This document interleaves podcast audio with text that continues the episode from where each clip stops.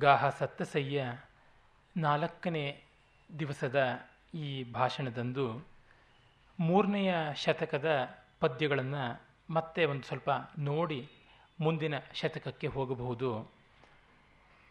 ಶತಕ ನೂರು ಪದ್ಯಗಳ ಒಂದು ಸಂಗ್ರಹ, ಏಳುನೂರು ಪದ್ಯಗಳ ಸಂಪುಟ ಇದು. ಪ್ರತಿ ಪದ್ಯದಲ್ಲಿಯೂ ಒಂದಲ್ಲ ಒಂದು ಸ್ವಾರಸ್ಯ ಇದ್ದೇ ಇರ್ತದೆ ಅಂತ ಹೇಳಿದೆ, ಅದಕ್ಕೆ ಕಾರಣ ಅನೇಕ ಕವಿಗಳ ಸಮೃದ್ಧವಾದ ಸಾಹಿತ್ಯವನ್ನು ಕಂಡು ಈ ಮಹಾರಾಜ ಮತ್ತು ಮಹಾ ಕವಿ ರಸಿಕ ಸಂಗ್ರಹ ಮಾಡಿದ್ದು ಅಂತ. ತಮಿಳಿನಲ್ಲಿ ಕೂಡ ಸಂಘಂ ಯುಗದ ಕಾವ್ಯ ಅಂತ ಯಾವುದಿದೆ, ಅಲ್ಲಿ ಅನೇಕ ಕವಿಗಳ ಸಂಗ್ರಹ ಕಾಣಿಸುತ್ತದೆ. ವಿಶೇಷತಃ ಅಲ್ಲಿ ಐಂಗುರುನೂರು ಅಂತ ಒಂದು ಉಂಟು, ಆಮೇಲೆ ಕರುಂತು ಕುರುಂತೊಗೈ ಅಂತ ಒಂದು ಕಾವ್ಯ ಉಂಟು. ಅವೆರಡು ಸಂಗ್ರಹಗಳು. ಆ ಥರ ಇನ್ನೂ ಇವೆ. ನರ್ರಿಣೈ ಅಂತ ಒಂದಿದೆ. ಮತ್ತು ಅಘನಾನೂರು ಅಂತ ಹೇಳಿಬಿಟ್ಟಿದ್ರೆ ಒಂದು ಉಂಟು. ಕಲಿತೊಗೈ ಅಂತ ಒಂದು ಉಂಟು. ಇವೆಲ್ಲ ಒಳ್ಳೆಯ ರಮಣೀಯವಾದ ಶೃಂಗಾರದ ಜೀವದ್ರವ್ಯದ ಸಂಕಲನಗಳು. ಅದರೊಳಗೆ ಕುರುಂತೊಗೈ ತುಂಬ ಉತ್ಕೃಷ್ಟವಾದದ್ದು ಅಂತ. ಅಲ್ಲಿರುವ ಒಂದೊಂದು ಪದ್ಯವೂ ರಸಮಯವಾದದ್ದು ಅಂತ ವಿಮರ್ಶಕರ ಅಭಿಪ್ರಾಯ. ಅದನ್ನು ವೆ ಸ್ವಾಮಿನಾಥಯ್ಯರವರು ಮೊದಲಿಗೆ ನಮ್ಮ ಪಾಲಿಗೆ ಉಳಿಸಿಕೊಟ್ಟಂಥವರು ಹಸ್ತಪ್ರತಿಗಳಲ್ಲಿ, ತಾಳೆ ಓಲೆಗಳಲ್ಲಿ ಕಳೆದು ಹೋಗ್ತಾ ಇದ್ದಕ್ಕನ್ನು ತಂದುಕೊಟ್ಟವರು. ಆದರೆ ಈ ನರಿಣೆಯಾಗಲಿ, ವಿಶೇಷತಃ ಐಂಗುರುನೂರು ಅದರಲ್ಲಾದಲ್ಲಿ ನೋಡಿದ್ರೆ ಐನೂರು ಪದ್ಯಗಳನ್ನು ಐದು ಕವಿಗಳು ಬರೆದಿದ್ದಾರೆ. ನೂರು ಪದ್ಯಗಳನ್ನು ಒಬ್ಬೊಬ್ಬ ಕವಿ. ಅಲ್ಲಿ ಒಂದು ವಿಶಿಷ್ಟವಾದ ಸಂಪ್ರದಾಯ ಉಂಟು ತಮಿಳು ಕಾವ್ಯಗಳಲ್ಲಿ. ಕುರಿಂಜಿ, ಬೆಟ್ಟದ ತಪ್ಪಲಿನಲ್ಲಿ ಆಗುವಂಥ ಪ್ರಣಯಾರಂಭದ ಒಂದು ಹಂತವನ್ನು ತೋರ್ಪಡಿಸುವುದು. ಅದಾದ ಮೇಲೆ ಮರುದಂ ಮತ್ತು ನೈದಿಲ್ ಅಂತ ಅವುಗಳು ಕ್ರಮವಾಗಿ ನದಿ ತೀರದಲ್ಲಿ, ಹುಲ್ಲುಗಾವಲಿನಲ್ಲಿ, ಅಲ್ಲಿ ಬೆಳೆಯುವಂತಹ ಪ್ರೀತಿ, ವಿವಾಹ ಇತ್ಯಾದಿಯಾಗಿ. ಮತ್ತು ಸಮುದ್ರ ತೀರದಲ್ಲಿ ಬರತಕ್ಕಂಥದ್ದು ನೈದಲ್ ಆ ಒಂದು ಘಟಕ. ಕಟ್ಟ ಕಡೆಗೆ ವಿರಹ, ತೀವ್ರತೆಯ ಬೇಗೆ, ಮೋಸ ಇತ್ಯಾದಿಗಳ ಒಂದು ಸಂಕಟವನ್ನು ತೋರ್ಪಡಿಸತಕ್ಕಂಥದ್ದು ಪಾಲೈ ಅಂತ. ಆ ಐದು ತಿಣೈ ಅಂತ ಕರೀತಾರೆ ವಿಭಾಗ ಕ್ರಮಗಳು. ಅವುಗಳಿಗೆ ಐದು ಜನ ಕವಿಗಳು ಐದು ನೂರು ಪದ್ಯಗಳನ್ನು ಬರೆದದ್ದು.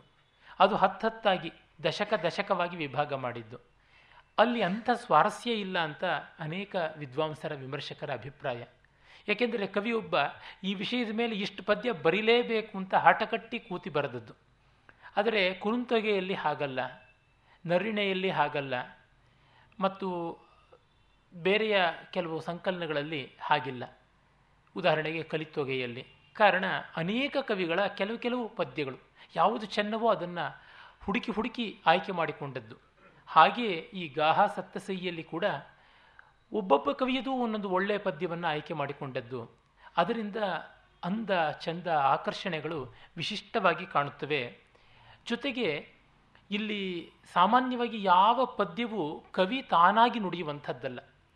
ತಮಿಳಿನ ಈ ಸಂಗಮ್ ಕಾಲದ ಕಾವ್ಯವನ್ನು ಬಹಳ ವಿಶಿಷ್ಟ ಅಂತ ಇತ್ತೀಚೆಗೆ ವಿಮರ್ಶಕರು ತುಂಬ ಅದನ್ನು ತಲೆ ಮೇಲೆ ಇಟ್ಟುಕೊಂಡು ಬೆರೀತಾ ಇದ್ದಾರೆ. ಯಾಕೆಂದರೆ ತಮಿಳ್ ಕ್ಲಾಸಿಕಲ್ ಲ್ಯಾಂಗ್ವೇಜ್ ಆಗಿದೆ, ಅಭಿಜಾತ ಭಾಷೆ ಅಂತ ಅನಿಸಿಕೊಂಡಿದ್ದೆ, ದ್ರಾವಿಡ ಸಂಸ್ಕೃತಿ ಇದೆ, ಅದು ಆರ್ಯ ಸಂಸ್ಕೃತಿಗೆ ವಿರುದ್ಧವಾದದ್ದು, ಅದನ್ನು ಮುಂದೆ ಎತ್ತಬೇಕು, ಆಗಲೇ ನಮಗೆ ಈ ವೈದಿಕ ಸಂಸ್ಕೃತಿಯ ಬಿರುಗಾಳಿಯ ಮುಂದೆ, ಈ ಯಜಮಾನ ಸಂಸ್ಕೃತಿಯ ಅಟ್ಟಹಾಸದ ಮುಂದೆ ತಲೆ ಎತ್ತಿ ನಿಲ್ಲೋದಕ್ಕೆ ಸಾಧ್ಯ? ಅಧೀನ ಸಂಸ್ಕೃತಿ ತನ್ನ ಧ್ವಜವನ್ನು, ಪತಾಕಿಯನ್ನು ಹಾರಿಸಬಹುದು ಅಂತೆಲ್ಲ. ಆದರೆ ಎರಡನ್ನೂ ಇಟ್ಟುಕೊಂಡು ನೋಡಿದಾಗ ನಮಗೆ ಸ್ಪಷ್ಟವಾಗಿ ಗೊತ್ತಾಗುತ್ತೆ ಎರಡೂ ಏಕಮೂಲೀಯ ಅಂತ ಹೇಳಿಬಿಟ್ಟು. ಅದು ಮಾತ್ರವಲ್ಲ, ಅಚ್ಚಳಿಸಿದಂತೆ ಒಂದಕ್ಕೆ ಒಂದು ಪೂರಕವಾಗಿ ತೋರ್ಪಡಿಸುವಂಥದ್ದು ಕಾಣುತ್ತದೆ. ತಮಿಳಿನ ಸಂಗಮ್ ಕಾಲದ ಎಲ್ಲ ಪದ್ಯಗಳು ಕೂಡ ನಿರಪವಾದವಾಗಿ ಕವಿ ಹೇಳದೆ ಪಾತ್ರಗಳೇ ಹೇಳುವಂಥದ್ದಾಗಿದೆ. ಆ ಪಾತ್ರಗಳ ಹೆಸರನ್ನು ಹೇಳೋಲ್ಲ. ನಾಯಕ, ನಾಯಕಿ, ಈ ಥರ ಅವು ಸೂಚ್ಯವಾಗಿ ಬರ್ತವೆ. ಸಖಿ ಮತ್ತು ನಾಯಕಿಯ ತಾಯಿ, ವಿಶೇಷವಾಗಿ ಸವತಿ ತಾಯೋ, ಚಿಕ್ಕ ತಾಯೋ, ಬಂಧುವಾದಂಥ ಅತ್ತೆಯೋ ಅಥವಾ ಸೋದರತ್ತೆಯೋ ಇಂಥವ್ರು ಇರ್ತಾರೆ. ಇಲ್ಲ ಗೆಳತಿ, ಗೆಳೆಯ ಹೀಗಿರ್ತಕ್ಕಂಥವ್ರು ಬರ್ತಾರೆ. ಮತ್ತು ಯಾವ ವ್ಯಕ್ತಿಯ ನಾಮಧೇಯವನ್ನು ಹೇಳೋದಿಲ್ಲ ಅಲ್ಲಿ. ಸಾಂಕೇತಿಕವಾದ ಹೆಸರುಗಳು. ಅಂದರೆ ನಾಯಕನ್ನಂತ ಕಣವನ್ನಂತ, ಕಾದಲನ್ನಂತ ಈ ರೀತಿಯಾಗಿ ಬರುತ್ತದೆ. ತೋಳಿ, ಸಖಿ ಈ ರೀತಿಯಾಗಿ ಹೇಳ್ತಕ್ಕಂಥದ್ದು. ಅಂದರೆ ಜನರಲ್ ನೇಮ್ ಆದರೆ ನೌನಲ್ಲ ಪ್ರನೌನ್ ಬರತಕ್ಕಂಥದ್ದು ಅಂತ ಅನ್ಬೋದು. ಸರ್ವನಾಮ ಬರುತ್ತೆ. ಮತ್ತು ಸಂಸ್ಕೃತದ ವಿಶೇಷತ ಈ ಗಾಹ ಸತ್ತಸೆಯಲ್ಲಿ ನೋಡಿದ್ರೆ ಅಲ್ಲಿ ಅದೇ ಥರನೇ ಮಾಮಿ ಅನ್ನುವ ಶಬ್ದ ಬರುತ್ತದೆ ಅಂತ ಹೇಳಿದೆ, ಅತ್ತ ಅನ್ನುವ ಶಬ್ದ ಬರ್ತದೆ ಅಂತಂದೆ ಗರವಯಿ ಅಂತ ಹೇಳ್ಬಿಟ್ಟು. ಅಥವಾ ಗಹವಯಿ ಅಂದರೆ ಗೃಹಪತಿ ಅಂತ ಆ ಥರ ಬರ್ತಾನೆ. ಇಲ್ಲದೇ ಇದ್ದರೆ ಯಜಮಾನರ ಮಗ ಮನೆ ಯಜಮಾನರ ಮಗ ಬರ್ಬೋದು. ಅಥವಾ ಶ್ವಶ್ರು, ಅತ್ತೆ, ಅಥವಾ ಸೊಸೆ, ಹೀಗೆ ಈ ರೀತಿಯಾದ ಜನರಲ್ ನೇಮ್ಸೇನೆ ಇಲ್ಲೂ ಬರುತ್ತವೆ ಮತ್ತು ಯಾವುದು ಕವಿ ತಾನಾಗಿ ಹೇಳುವುದಿಲ್ಲ ಅಂತ ನಾನು ತಿಳಿಸಿದೆ ಅದನ್ನು ಸಂಸ್ಕೃತದ ಆಲಂಕಾರಿಕ ಭಾಷೆಯಲ್ಲಿ ಬಹಳ ಸ್ಪೆಸಿಫಿಕ್ ಆಗಿ ಕವಿ ಪ್ರೌಢೋಕ್ತಿ ಅಂತ ಕರೀತಾರೆ. ಕವಿಯೇ ತಾನು ನಿಂತು ನುಡಿದರೆ. ಹಾಗಲ್ಲದೆ ಪಾತ್ರದ ಮೂಲಕ ಹೇಳಿಸಿದ್ರೆ ಕವಿ ನಿಬದ್ಧ ಪ್ರೌಢೋಕ್ತಿ ಅಂತ. ಆನಂದವರ್ಧನ ಧ್ವನ್ಯಾಲೋಕದಲ್ಲಿ ಹೇಳ್ತಾನೆ, ಕವಿ ಪ್ರೌಢೋಕ್ತಿಗಿಂತ ಕವಿ ನಿಬದ್ಧ ಪ್ರೌಢೋಕ್ತಿ ಹೆಚ್ಚು ರಸಮಯ ಅಂತ. ತಾನು ಸ್ಟೇಟ್ಮೆಂಟ್ಸನ್ನು ಮಾಡೋದಕ್ಕೆ ಬದಲಾಗಿ ಪಾತ್ರ ಮಾಡಿದರೆ ಆ ಸಂಸ್ಕಾರ, ಸಂಸ್ಕೃತಿ ಅವೆಲ್ಲ ಮತ್ತು ಅದರ ಗುಣದೋಷವೂ ಸಾಪೇಕ್ಷವಾಗುತ್ತದೆ. ಉದಾಹರಣೆಗೆ ಹೇಳಬೇಕು ಅಂತಂದರೆ, ನಮ್ಮ ಸಂಸ್ಕೃತ ನಾಟಕಗಳಲ್ಲಿ, ಶೇಕ್ಸ್ಪಿಯರ್ನ ನಾಟಕಗಳಲ್ಲಿ ಎಲ್ಲ ಬರುವಂಥ ಎಷ್ಟೋ ಮಾತುಗಳು ಕವಿಯದಲ್ಲ. ಕವಿಯಾಗಿ ಹಾಗೆ ತಾನಾಗಿ ಹೇಳೋದಿಲ್ಲ. ಪಾತ್ರದ ಮೂಲಕ ಹೇಳಿಸ್ತಾನೆ. ಪಾತ್ರದ ಮೂಲಕ ಹೇಳಿಸುವುದರಿಂದ ಆ ಮಾತಿನ ಸರಿಯೋ ತಪ್ಪೋ ಪಾತ್ರ ಸಂಸ್ಕೃತಿಗೆ ಸಂಬಂಧಪಟ್ಟಿದ್ದೇ ಹೊರತು ಕವಿ ಸಂಸ್ಕೃತಿ ಇದು ಅಲ್ಲ. ಇದು ಒಂದು ಸ್ವಾರಸ್ಯ. ಆದರೆ ಅದಕ್ಕೆ ಪಾತ್ರಗಳ ಸ್ವಭಾವ. ಅವನು ಯಾರ ಬಾಯಲ್ಲಿ ಆಡಿಸ್ತಾನೋ ಅವುಗಳ ಶೀಲ ಸೌಂದರ್ಯಾದಿಗಳು ತುಂಬ ಸ್ಪಷ್ಟವಾಗಿರಬೇಕಾಗುತ್ತದೆ. ಇದು ತಮಿಳು ಕವಿಗಳು ಕೂಡ ಒಂದು ಸ್ವಲ್ಪವೂ ವ್ಯತ್ಯಾಸವಿಲ್ಲದಂತೆ ಪರಿಪಾಲಿಸಿದ್ದಾರೆ. ಗಾಹ ಸತ್ತಸೈಯಲ್ಲಿ ಕೂಡ ನೋಡ್ತೀವಿ, ಜೈವಲ್ಲಭನ ವಜ್ಜಾಲಕದಲ್ಲಿ ನೋಡ್ತೀವಿ.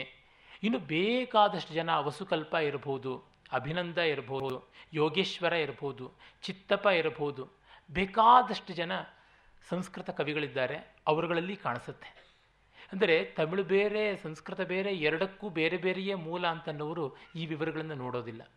ಇಲ್ಲಿ ನಾನು ನೋಡ್ತಾ ಪ್ರತಿಯೊಂದು ಪದ್ಯವನ್ನು ಪರಿಚಯ ಮಾಡಿಸ್ತಾ ಇದ್ದಂತೆ ನಿಮಗೆ ಗೊತ್ತಾಗುತ್ತದೆ, ಆಯಾ ಪಾತ್ರವೇ ಹೇಳ್ತಾ ಇದೆ ಅಂತ. ಇದು ಬಹಳ ಸ್ವಾರಸ್ಯಕಾರಿಯಾದದ್ದು. ಮತ್ತು ಇಲ್ಲಿ ಕೂಡ ಯಾರು ವ್ಯಕ್ತಿಗತವಾಗಿ ಬರುವಂಥದ್ದಲ್ಲ. ಮತ್ತು ಸಂಕೇತದ ಪ್ರಪಂಚಗಳು ಇರುತ್ತವೆ. ತಮಿಳಿನಲ್ಲಿ ಕೂಡ ಸಂಕೇತದ ಪ್ರಪಂಚ ಇರ್ತದೆ ಅಂದರೆ ಕುರುಂಜಿ ಹೂಗಳು ಅಂತ ಹೇಳಿದ ತಕ್ಷಣವೇ ಪ್ರಣಯದ ಆರಂಭ. ಇದನ್ನು ಸಂಸ್ಕೃತ ಕಾವ್ಯಗಳಲ್ಲಿ ಕೂಡ ಪ್ರಣಯದ ಆರಂಭ ಅನ್ನುವಂಥ ಒಂದು ಘಟ್ಟ ಇದೆ. ಅದನ್ನು ಅನುರಾಗದ ಆರಂಭ ಅಂತ ಕಾವ್ಯಗಳಲ್ಲಿ ವಿಶೇಷವಾಗಿ ವರ್ಣನೆ ಮಾಡ್ತಾರೆ. ಅದೇ ರೀತಿಯಾಗಿ ನೈದಿಲ್ ಒಂದು ಪರಿಸರದ ಆ ವರ್ಣನೆ ಬಂದ ತಕ್ಷಣ ಅದು ಸಮುದ್ರ ತೀರಕ್ಕೆ ಸಂಬಂಧಪಟ್ಟಿದ್ದು ಅಂತ ಗೊತ್ತಾಗುತ್ತದೆ. ಹಾಗಲ್ಲದೆ ಕಳ್ಳಿ ಮೊದಲಾದಂಥ ಗಿಡಗಳು ಅವುಗಳ ಬಗ್ಗೆ ಬಂದಾಗ ವಿರಹ ಅಂತ ಗೊತ್ತಾಗುತ್ತದೆ. ಹೀಗೆ ತಮಿಳು ಕಾವ್ಯ ಹೋಗುತ್ತದೆ. ಗಾಹ ಸತ್ತಸೈಯಲ್ಲಿ ಆ ಥರದ್ದು ಬೇಕಾದಷ್ಟಿದೆ. ಉದಾಹರಣೆಗೆ ವೇಂಗಿ ವೇಂಗಿ ಮರಗಳು ಹೂ ಬಿಡುತ್ತವೆ ಅಂತ ತಮಿಳು ಕಾವ್ಯದಲ್ಲಿ ಬಂದರೆ ಅದು ಮಳೆಗಾಲದ ಸಂದರ್ಭ ಅಂತ ಗೊತ್ತಾಗುತ್ತೆ. ಇಲ್ಲಿ ಅದೇ ತರಹ ಕದಂಬ ವೃಕ್ಷಗಳು ಪುಷ್ಪ ಬಿಡುತ್ತವೆ ಅಂತಂದರೆ ಮಳೆಗಾಲದ ಸಂದರ್ಭ ಅಂತ ಗೊತ್ತಾಗುತ್ತದೆ. ಅಂದರೆ ಆ ವಾತಾವರಣವನ್ನು ಕ್ರಿಯೇಟ್ ಮಾಡೋದಕ್ಕೆ ಒಂದು ಹೂವು ಒಂದು ಪ್ರಾಣಿ, ಒಂದು ಪಕ್ಷಿ, ಇವೆಲ್ಲ ತಮಿಳಿನಲ್ಲಿ ಹೇಗೆ ಬರುತ್ತೋ ಸಂಸ್ಕೃತದಲ್ಲಿಯೂ ಹಾಗೆ ಬರುತ್ತೆ. ಅಂದರೆ ಇದು ಅಖಿಲ ಭಾರತೀಯ ಸಂವೇದನೆಯ ಹೊರತು ಯಾವುದೋ ಒಂದು ಪ್ರಾದೇಶಿಕವಾದ ತಮಿಳಿಗೇ ವಿಶಿಷ್ಟವಾದದ್ದು ಅಂತಲ್ಲ, ಸಂಸ್ಕೃತಕ್ಕೆ ವಿಶಿಷ್ಟವಾದದ್ದು ಅಂತಲ್ಲ, ಸಮಗ್ರ ಭಾರತಕ್ಕೆ ವಿಶಿಷ್ಟವಾದಂಥ ಒಂದು ಭಾವ. ಇನ್ನೂ ವಿಸ್ತರಿಸಿ ಹೇಳುವುದಿದ್ದರೆ ಆ ಭಾವ ಪ್ರಪಂಚ ಮಾನವ ಜನಾಂಗಕ್ಕೆಲ್ಲ ಸರ್ವಸಾಮಾನ್ಯವಾದದ್ದು. ಆದರೆ ಕೆಲವೊಂದು ಮರ, ಕೆಲವೊಂದು ಗಿಡ ಆಯಾ ಪ್ರಾಂತಕ್ಕೆ ವಿಶಿಷ್ಟ. ಆದರೆ ಒಂದು ಮರ ಹೂ ಬಿಟ್ಟಾಗ ಕಾಲ ಏನು? ಆ ಕಾಲದಲ್ಲಿ ವಿಯೋಗವೇ, ಸಂಯೋಗವೇ, ದುಃಖವೇ, ಸುಖವೇ? ಇದು ವಿಶಿಷ್ಟವಾಗಿ ತೋರ್ಕೊಳ್ಳುತ್ತದೆ. ತನ್ಮೂಲಕ ವ್ಯಕ್ತೀಕೃತವಾಗುವ ಭಾವ ಮಾತ್ರ ಸಾರ್ವಜನೀನ, ರಸ ಅಂತೂ ವಿಶ್ವಜನೀನ ಅಂತ ಗೊತ್ತಾಗುತ್ತದೆ. ಯಾಕೆ ನಾನು ಇದನ್ನು ಶಾಖಾಚಂಕ್ರಮಣವಾಗಿ ಅಡ್ಡದಾರಿ ಹಿಡಿದು ಹೋಗ್ತಾ ಹೇಳ್ತಾ ಇದ್ದೀನಿ ಅಂತಂದರೆ, ನಮ್ಮಲ್ಲಿ ಈ ವೇದೀಕರಣ ಬುದ್ಧಿ ಅಂತ ಡಿವೈಡ್ ಆ್ಯಂಡ್ ರೂಲ್ ಮಾಡಿಕೊಂಡು ಎಲ್ಲಕ್ಕೂ ಪ್ರತ್ಯೇಕತೆ ಅಂತ ಹೇಳ್ಕೊಳ್ತಾ ಇದ್ದಾರೆ. ಉದಾಹರಣೆಗೆ ಕನ್ನಡಿಗರದೇ ಒಂದು ವಿಶಿಷ್ಟವಾದ ಪ್ರಜ್ಞೆ ಇದೆ, ಇನ್ನು ಯಾರಿಗೂ ಇಲ್ಲದ್ದು ಅಂತ. ಅದು ಕನ್ನಡ ಬಿಟ್ಟು ಬೇರೆ ಏನು ಓದದೇ ಇದ್ದವರಿಗೆ ಮಾತ್ರ ಹೌದು ಅನಿಸುತ್ತೆ. ಇನ್ನು ಒಂದು ನಾಲ್ಕು ಭಾಷೆಗಳನ್ನು ನೋಡಿದವರಿಗೆ ಆ ಅನನ್ಯತೆ ಎಷ್ಟು ಮಾತ್ರ ಸತ್ಯ ಅಂತ ಗೊತ್ತಾಗುತ್ತದೆ. ದೊಡ್ಡ ವಿಮರ್ಶಕರು, ಪ್ರಸಿದ್ಧ ನಾಟಕ ಪ್ರಯೋಗಕರ್ತರು ಅಂತ ಮ್ಯಾಗ್ಸೆಸೆ ಪ್ರಶಸ್ತಿಯೆಲ್ಲ ಪಡೆದ ಕೆ ವಿ ಸುಬ್ಬಣ್ಣನವರು ತಮ್ಮ ಕವಿರಾಜ ಮಾರ್ಗ ಕಂಡ ಕನ್ನಡ ಜಗತ್ತು ಅನ್ನುವ ಪುಸ್ತಕದಲ್ಲಿ ಕಾವೇರಿಯಿಂದ ಮಾ ಗೋದಾವರಿಯ ವರಂ ಅನ್ನುವ ಪದ್ಯ ತೋರಿಸ್ತಾ ಕವಿರಾಜ ಮಾರ್ಗದ್ದು ಆ ಪದ್ಯವನ್ನು ಉಲ್ಲೇಖ ಮಾಡ್ತಾ ಹೇಳ್ತಾರೆ, ಈ ತರಹ ಎರಡು ನದಿಗಳನ್ನು ಮೇರೆಯಾಗಿಟ್ಟುಕೊಂಡು ಯಾವ ಸಂಸ್ಕೃತಿಯೂ ಬೆಳೆದಿಲ್ಲ ಅಂತ. ಆದರೆ ತುಂಬ ದೂರದ ಅಸೀರಿಯಾ ಬ್ಯಾಬಿಲೋನಿಯಾ ಸಂಸ್ಕೃತಿ ಯೂಫ್ರಟೀಸ್ ಮತ್ತು ಟ್ರೈಗ್ರೀಸ್ ನದಿಗಳ ಮಧ್ಯದಲ್ಲಿ ಬೆಳೆದದ್ದು ಅಂತ ನಮಗೆ ಗೊತ್ತಾಗುತ್ತದೆ. ಅದೇ ತರಹ ವೈದಿಕ ಸಂಸ್ಕೃತಿಯ ತವರು ಅಂತ ಹೇಳುವಂಥ ಬ್ರಹ್ಮಾವೃತ ಸರಸ್ವತಿ ದೃಶದ್ವತಿ ದೇವನದ್ಯೋರ್ ಮಧ್ಯೆ ತನ್ನ ದೇವ ನಿರ್ಮಿತಂ ದೇಶಂ ಬ್ರಹ್ಮಾವೃತಂ ಪ್ರಚಕ್ಷತೆ ಅಂತ ಮನು ಹೇಳ್ತಾನೆ. ಅದು ಎರಡು ಹಾಗೆ ಬಂದದ್ದು. ನಾನು ಅವರ ಪುಸ್ತಕವನ್ನು ಅವರೇ ಪಾಪ ನನ್ನ ಕಳಿಸ್ಕೊಟ್ಟಿದ್ರು, ಫೋನ್ನಲ್ಲಿ ಹೇಳಿದೆ, ಸರ್ ನೀವು ಈ ತರಹ ಮಾಡ್ತಾ ಇದ್ದೀರಾ? ಅನನ್ಯತೆ ಅಂತ. ಇದು ಅಜ್ಞಾನವನ್ನು ಅಥವಾ ಅವಿವೇಕವನ್ನು ಯಾವುದನ್ನೋ ತೋರ್ಪಡಿಸಬೇಕಾಗುತ್ತದಲ್ವ? ನೀವು ಮನುಸ್ಮೃತಿಯನ್ನು ನೋಡದೆ ಹೇಳ್ತಾ ಇದ್ದೀರಾ ಅಂದರೆ ಅದು ಅಜ್ಞಾನವಾಯಿತು. ನೋಡಿ ಹೇಳ್ತಿದ್ದೀರಾ ಅಂದರೆ ಅದು ಅವಿವೇಕ ಆಗುತ್ತದೆ. ಏನಂತ ಮಾಡೋದಕ್ಕೆ ಸಾಧ್ಯ? ಈ ಥರ ಟಾಲ್ ಕ್ಲೈಮ್ಸನ್ನು ದಯವಿಟ್ಟು ಮಾಡಬಾರ, ಮಾಡಬಾರ್ದಲ್ವ ಅಂತಂದೆ. ಅಯ್ಯೋ ಅಚಾತುರ್ಯವಾಯ್ತಪ್ಪ ಏನಾದರೂ ಮುಂದಿನ ಆವೃತ್ತಿ ಬಂದರೆ ತಿದ್ದುಕೊಳ್ಳೋಣ ಅಂತಂದರು. ಅದೇನಾಗಿದೆಯೋ ಗೊತ್ತಿಲ್ಲ. ಅವರೇ ಪರಂಧಾಮ ಸೇರಿದರು. ಅಂದರೆ ಹೀಗೆ ಹೇಳಿಬಿಡ್ತಾರೆ, ದೊಡ್ಡವರು ಅಂತ ಅನಿಸ್ಕೊಂಡವರು, ಅಲ್ಲಿ ಎಷ್ಟೆಷ್ಟು ವಿಪರ್ಯಾಸಗಳಾಗುತ್ತವೆ. ಇನ್ನೊಂದು ಕಡೆಗೆ ಹೇಳ್ತಾರೆ, ಕನ್ನಡದ್ದು ಒಂದು ವಿಶೇಷತೆ ನೋಡಿ. ಪಂಪನ ಆದಿಪುರಾಣದ ಮೊದಲ ಪದ್ಯವನ್ನು ನೋಡಿ. ಎಲ್ಲಿಯೂ ನಿಲ್ಲದೆ ಧಾರಾಕಾರವಾಗಿ ಹೋಗುತ್ತದೆ. ಅದೇ ಛಂದಸ್ನಲ್ಲಿರ್ತಕ್ಕಂಥ ಕಾಳಿದಾಸನ ಶಾಕುಂತಲದ ಮೊದಲನೇ ಪದ್ಯ ನೋಡಿ, ಅದು ನಿಂತು ನಿಂತು ಹೋಗುತ್ತದೆ. ಕನ್ನಡ ಒಂದು ಓಘ ವೇಗದಲ್ಲಿ ಇರತಕ್ಕಂಥದ್ದು, ಸಂಸ್ಕೃತ ನಿಂತು ನಿಂತು ತಡವಿ ತಡವಿ ಹೋಗತಕ್ಕಂಥದ್ದು ಅಂತ. ವಸ್ತುತಃ ಅದೆರಡೂ ಒಂದೇ ಛಂದಸ್ಸಲ್ಲ. ಆದಿಪುರಾಣದ ಮೊದಲನೇ ಪದ್ಯದ ಛಂದಸ್ಸು ಶಾರ್ದೂಲ ವಿಕ್ರೀಡಿತ. ಇಲ್ಲಿ ಬರತಕ್ಕಂಥ ಶಾಕುಂತಲದ ಛಂದಸ್ಸು ಸ್ರಗ್ಧರ ಸ್ರಗ್ಧರಕ್ಕೆ ಮೂರು ಕಡೆ ಯತಿಸ್ಥಾನ ಬರಲೇಬೇಕು, ಅದು ನಿಲ್ಲಲೇಬೇಕು. ಯತಿ ದುರ್ಬಲವಾದಂಥ ಛಂದಸ್ಸು ಶಾರ್ದೂಲ ವಿಕ್ರೀಡಿತ. ಅದು ಸಂಸ್ಕೃತದಲ್ಲಿಯೂ ಓಟವಾಗಿ ಓಡುತ್ತದೆ, ಒಂದು ಕಡೆ ನಿಂತಂತೆ ತೋರುತ್ತದೆ ಅಷ್ಟೇ ಹೊರತುನುವೆ, ಅದು ಯತಿ ಪ್ರಬಲ ಛಂದಸ್ಸಲ್ಲ. ಇದನ್ನೆಲ್ಲ ನಾನು ಹೇಳಿದೆ, ಇದನ್ನು ನೀವು ಒಂದೇ ಛಂದಸ್ಸು ಅಂತ ಕಮಿಟ್ ಮಾಡಿಕೊಂಡಿದ್ದೀರಾ? ಅಂದರೆ ಛಂದಸ್ಸಿನ ಜ್ಞಾನ ಇಲ್ಲ ಅಂತ ಗೊತ್ತಾಗುತ್ತದೆ. ಹೀಗೆ ನಿಮ್ಮ ಅಸ್ಥಿಭಾರವೇ ದುರ್ಬಲವಾಗಿದ್ದು ಹೇಗೆ ನಡೆಸ್ತೀರಾ ಅಂತ ಹೇಳಿಬಿಟ್ಟು. ಯಾಕೆ ಇವೆಲ್ಲ ಅಂತಂದರೆ ನಾವು ಹಮಾರ ಕುತ್ತ ಹಮಾರ ಗಲ್ಲಿ ಮೆಷೇರ್ ಅಂತ ಒಂದು ಹಿಂದಿ ಗಾದೆ ಇದೆಯಲ್ಲ? ಹಾಗೆ ನಮ್ಮ ನಮ್ಮ ಮಟ್ಟಿಗೆ ಅನನ್ಯ ಅನನ್ಯ ಅಂತ ಅಂದುಕೊಂಡ್ರೆ ಏನು ಪ್ರಯೋಜನ ಬರುವಂಥದ್ದಲ್ಲ. ಜಾಗತಿಕವಾದ ಮಟ್ಟದಲ್ಲಿ ಸಾಬೀತು ಮಾಡಿ ತೋರಿಸಬೇಕು. ಹಾಗೆ ನೋಡಿದರೆ ಸ್ಥೂಲವಾಗಿ ಭಾರತೀಯ ಸಂವೇದನೆ ಅಂತ ಕಾಣಿಸುತ್ತಿದೆಯೇ ಹೊರತುನುವೆ. ಕನ್ನಡ ಸಂವೇದನೆ, ದಕ್ಷಿಣ ಕನ್ನಡ ಸಂವೇದನೆ, ಉತ್ತರ ಕನ್ನಡ ಸಂವೇದನೆ, ಶಿರಸಿ ಸಂವೇದನೆ, ಸಿದ್ದಾಪುರದ ಸಂವೇದನೆ, ಮಾಗೋಡ ಸಂವೇದನೆ, ಯಲ್ಲಾಪುರದ ಸಂವೇದನೆ ಅಂತ ಎಲ್ಲ ಬರುವಂಥದ್ದಲ್ಲ. ಒಂದು ಭಾರತದ್ದು ಅಂತ ಕಾಣಿಸಿಕೊಳ್ಳುತ್ತದೆ. ಅದನ್ನು ಮತ್ತೂ ವಿಶಿಷ್ಟವಾಗಿ ಯಾತಕ್ಕೆ ಹೇಳಬೇಕಾಗಿದೆ ಅಂದರೆ, ತುಂಬ ಪ್ರಬಲವಾಗಿ ಅದು ವಿಶ್ವವನ್ನೆಲ್ಲ ಪರಿಣಮಿಸಿದೆ. ಈ ಮಿಕ್ಕ ಭಾರತದ ಒಳಗಿರ್ತಕ್ಕಂಥವಕ್ಕೆ ಆ ರೀತಿ ಇಲ್ಲ. ಈ ಎಲ್ಲ ಹಿನ್ನೆಲೆಯಲ್ಲಿ ನಾವು ಪ್ರಾಕೃತವನ್ನು, ಸಂಸ್ಕೃತವನ್ನು ಗಮನಿಸಿದಾಗ ಪ್ರಯೋಜನ ಉಂಟು. ಈಗ ನೋಡಿ, ನೀತಿ ಪದ್ಯಗಳು ಗಾಹ ಸತ್ತಸೈಯಲ್ಲಿ ಬರ್ತದೆ. ಆ ಥರ ತಮಿಳಿನಲ್ಲಿ ಇಲ್ಲ ಅಂತ ಕೆಲವರು ಅನ್ಬೋದು ಖಂಡಿತ ತಪ್ಪು. ಅಲ್ಲಿ ಪುರಂ ಅಂತ ಒಂದು ವಿಭಾಗ ಉಂಟು. ಅಹಂ ಅನ್ನುವುದು ಶುದ್ಧವಾಗಿ ಶೃಂಗಾರ ಕೌಟುಂಬಿಕ ವಿಷಯಗಳಾದರೆ ಪ್ರಕೃತಿ, ಶೃಂಗಾರ ಕೌಟುಂಬಿಕ ವಿಷಯಗಳು. ಪುರಂನಲ್ಲಿ ವೀರ, ಪರಾಕ್ರಮ, ಉದಾರತೆ ದಾನಪರಾಯಣತೆ ಹಾಗೂ ನೀತಿ ಮೊದಲಾದಂಥವನ್ನು ಒಳಗೊಂಡಿರುವಂಥದ್ದು. ಇವು ಎರಡೂ ನೋಡಿದ್ರೆ ನಮಗೆ ಸ್ಪಷ್ಟವಾಗಿ ತಿಳಿಯುತ್ತದೆ, ಕವಿಯೊಬ್ಬ ತಾನು ರಾಜ ಪರಂಪರೆಯನ್ನು ಲೋಕ ಪರಂಪರೆಯನ್ನು ಎರಡನ್ನೂ ಗೌರವಿಸುವಂಥ ರೀತಿ ಏನಿದೆ ಅನ್ನುವಂಥದ್ದು. ಮತ್ತೊಂದು ಸ್ವಾರಸ್ಯ ಗಮನಿಸಬೇಕಾದ್ದೇನೆಂದರೆ ಸಂಸ್ಕೃತದ ಸುಭಾಷಿತ ಸಂಗ್ರಹಗಳು ಅಂತ ಹತ್ತಾರು ಇವೆ. ಅತ್ಯಂತ ಪ್ರಾಚೀನ ಸಂಗ್ರಹ ಅಂತ ನಮಗೆ ಇವತ್ತು ಸಿಗತಕ್ಕಂಥದ್ದು ವಿದ್ಯಾಕರನ ಸುಭಾಷಿತ ರತ್ನಕೋಶ. ಸುಭಾಷಿತ ರತ್ನಕೋಶದಲ್ಲಿ ಅತ್ಯಂತ ರಮಣೀಯವಾದಂಥ ಇದೇ ರೀತಿಯಾದ ಪದ್ಯಗಳು ಕಾಣಿಸುತ್ತವೆ. ಆಮೇಲೆ ಶ್ರೀಧರದಾಸನ ಸದುಕ್ತಿ ಕರ್ಣಾಮೃತ, ಅದು ಬಹಳ ಸೊಗಸಾದಂಥ ಒಂದು ಸಂಕಲನ. ಕಾಶ್ಮೀರದ ವಲ್ಲಭದೇವನ ಸುಭಾಷಿತಾವಲಿ ಇದೆ. ಅಲ್ಲಿಯವನೇ ಆದಂಥ ಜಲ್ಹಣನ ಸೂಕ್ತಿ ಮುಕ್ತಾವಳಿ ಉಂಟು. ಕನ್ನಡಿಗರೇ ಆದಂಥ ಸಾಯಣಾಚಾರ್ಯರ ಸುಭಾಷಿತ ಸುಧಾನಿಧಿ ಉಂಟು. ಮತ್ತು ಶಾರ್ಗಧರ್ನ ಶಾರ್ಗಧರ ಪದ್ಧತಿ ಉಂಟು. ಹೀಗೆ ಹತ್ತಾರು ಉಂಟು. ಇವುಗಳೆಲ್ಲದರೊಳಗೂ ಹೀಗೇ ಕಾಣಿಸುತ್ತದೆ. ಬೇರೆ ಬೇರೆ ವಿಭಾಗ ಮಾಡಿಕೊಂಡು ನೀತಿಯನ್ನು, ಶೃಂಗಾರವನ್ನು, ವೈರಾಗ್ಯವನ್ನು, ಪ್ರಕೃತಿಯನ್ನು ಬೋಧಿಸ್ತಕ್ಕಂಥದ್ದು. ಈ ಪರಂಪರೆಯೇ ತಮಿಳಲ್ಲಿ ಕಾಣಿಸಿರ್ತಕ್ಕಂಥದ್ದು. ಬೇರೆ ಯಾವುದೂ ಅಲ್ಲ ಅಂತ. ಗಾಹ ಸಪ್ತಸೈ ಪ್ರಾಯಶಃ ಇವುಗಳಿಗೆಲ್ಲರಿಗೂ ಕೂಡ ಆಚಾರ್ಯ ಸ್ಥಾನದಲ್ಲಿರುವಂಥದ್ದು ಮೊತ್ತ ಮೊದಲ ಸಂಕಲನ ಅಂತ ಗೊತ್ತಾಗುತ್ತದೆ. ಅಲ್ಲಿ ನೀತಿಯ ಒಂದು ಪದ್ಯ ಬಂದಿದೆ. ಅದಕ್ಕಾಗಿ ಇಷ್ಟು ಪೀಠಿಕೆ ವಿಸ್ತರಿಸಬೇಕಾಯಿತು. ನಮ್ಮಲ್ಲಿ ಆ ನೀತಿಯನ್ನು ಎಷ್ಟು ಆಕರ್ಷಕವಾಗಿ ಹೇಳ್ತಾರೆ ಅಂತ. ಒಂದು ಸುಂದರವಾದ ದೃಷ್ಟಾಂತದಿಂದಲೋ ಅಥವಾ ನಿದರ್ಶನದಿಂದಲೋ, ಇಲ್ಲದೇ ಇದ್ದರೆ ಬಿಂಬ ಪ್ರತಿಬಿಂಬ ಭಾವದಿಂದ, ಒಂದು ವಿಶಿ ವಿಲಕ್ಷಣವಾದ ಅನ್ವಯದಿಂದ ಮಾಡಿಕೊಡ್ತಾರೆ ಅಂಥ ಒಂದು ಪದ್ಯ ಇಲ್ಲಿ ಕಾಣಿಸುತ್ತದೆ ನೋಡಿ. ಯಾವುದು ಏನು ಅಂತ ಹೇಳುವಂಥದ್ದು. ಸೋ ಅಥೋ ಜೋ ಹತ್ತೇ ತಂ ಮಿತ್ತಂ ಜಂ ನಿರಂತರಂ ವಸಣೆ, ತಂ ರೂವಂ ಜತ್ಥ ಗುಣ ತಂ ವಿಣ್ಣಾಣಂ ಜಯಿಂಧಮ್ಮೋ ಪರಮೇಶ್ವರ ಭಟ್ರ ಅನುವಾದ ನೋಡಿ, ಆಪತ್ತಿಗಾದವನಾತನೇ ಬಂಧುವು, ಕೈಯೊಳಗಿರುವುದೇ ಹಣವು ಧರ್ಮದಿಂದೊಡಗೂಡಿ ದರಿವೇ ವಿಜ್ಞಾನವು, ಗುಣವಿರುವಾತನೇ ಚೆಲುವು. ಆಪತ್ತಿಗಾದವನಾತನೇ ಬಂಧುವು.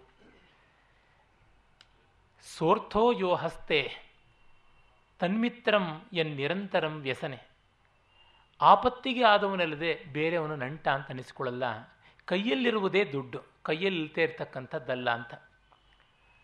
ಪುಸ್ತಕಸ್ಥಾತು ಯಾವಿದ್ಯ, ಪರಹಸ್ತ ಗತಂ ಧನಂ ನಮಗೆ ಗೊತ್ತಿರುವಂಥದ್ದು. ಕಾರ್ಯಕಾಲೆ ಸಮುತ್ಪನ್ನೆ ನಸಾ ವಿದ್ಯಾ ನ ತದ್ಧನಂ ಪುಸ್ತಕದಲ್ಲಿರುವಂಥ ವಿದ್ಯೆ ವಿದ್ಯೆಯಲ್ಲ, ಪರರ ಕೈಯಲ್ಲಿರ್ತಕ್ಕಂಥ ಹಣ ಹಣವಲ್ಲ ಅಂತ.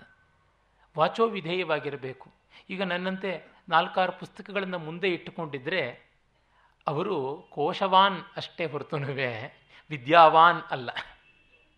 ಕೋಶವಾನ್ ಖಲು ಪಂಡಿತ ಅಂತ ಒಂದು ಸೂಕ್ತಿ ಕೂಡ ಸಂಸ್ಕೃತದಲ್ಲಿದೆ. ಪುಸ್ತಕ ಇಟ್ಟುಕೊಂಡ್ರೆ ಪಂಡಿತರು ಅಂತ. ಅದು ಅಗ್ನೇಭ್ಯೋ ಗ್ರಂಥಿನ ಶ್ರೇಷ್ಠ ಅಂತ ಮನುವಿನ ಮಾತು. ಪೆದ್ದರಿಗಿಂತ ಪುಸ್ತಕ ಇಟ್ಟುಕೊಂಡವರು ಮೇಲು. ಆ ಮಟ್ಟದ್ದು ನನ್ನ ಪಾಂಡಿತ್ಯ. ಎಲ್ಲ ವಾಚೋ ವಿಧೇಯವಾಗಿ ಇರಬೇಕು. ಆಗ ತಾನೇ ತಾನಾಗಿ ಅದನ್ನು ಯಾವಾಗಂದರೆ ಆವಾಗ ಯಾವ ತರಹ ಡೆಬಿಟ್ ಕಾರ್ಡ್ ಇಟ್ಕೊಂಡವರು ಎಲ್ಲಂದರೆ ಅಲ್ಲಿ ಹೋಗ್ಬಿಟ್ಟಿದ್ರು ಯಾವುದೇ ಒಂದು ಯು ಟಿ ಎಮ್ನಲ್ಲಿ ಕೂಡ ಆಪರೇಟ್ ಮಾಡ್ತಾರಲ್ಲ ಎ ಟಿ ಎಮ್ನಲ್ಲಿ ಆ ರೀತಿಯಾಗಿ. ಹಾಗೆ. ಇಲ್ಲಿ ಆಪತ್ತಿಗಾದವನು ಬಂಧು ಕೈಯೊಳಗಿರ್ತಕ್ಕಂಥದ್ದೇ ಹಣ, ಧರ್ಮದಿಂದ ಒಡಗೂಡಿದ ಅರಿವೇ ವಿಜ್ಞಾನ ಅಂತ. ಅದು ಯಾವುದು? ತದ್ವಿಜ್ಞಾನಂ ಎತ್ತರ ಧರ್ಮ. ಧರ್ಮ ಇಲ್ಲದ್ದು ವಿಜ್ಞಾನವಾಗೋದಿಲ್ಲ ಅಂತ. ವಿಜ್ಞಾನ ಅಂತಂದರೆ ಸೈನ್ಸ್ ಅನ್ನುವ ಅರ್ಥದಲ್ಲಿ ಅಲ್ಲ, ಅನುಭವಜನ್ಯವಾದ ಜ್ಞಾನ ಅಂತ. ಶಂಕರ ಭಾಷ್ಯದಲ್ಲಿ ಕೂಡ ಗೀತೆಯ ಜ್ಞಾನಂ ವಿಜ್ಞಾನ ಸಹಿತಂ ಅನ್ನುವ ವಾಕ್ಯದ ವಿವರಣೆಯಲ್ಲಿ ಈ ಮಾತು ಬರುತ್ತದೆ. ಧರ್ಮ ಇಲ್ಲದ ಅನುಭವ ಜ್ಞಾನಕ್ಕೆ ಅಂಥ ಪ್ರಯೋಜನ ಆಗೋಲ್ಲ. ಧರ್ಮ ಧಾರಣಶೀಲತೆಯನ್ನು ಉಳ್ಳದ್ದು ಅಂತ. ಮತ್ತು ತದ್ರೂಪಂ ಎತ್ರ ಗುಣ. ಗುಣ ಇದ್ದಲ್ಲಿ ರೂಪ.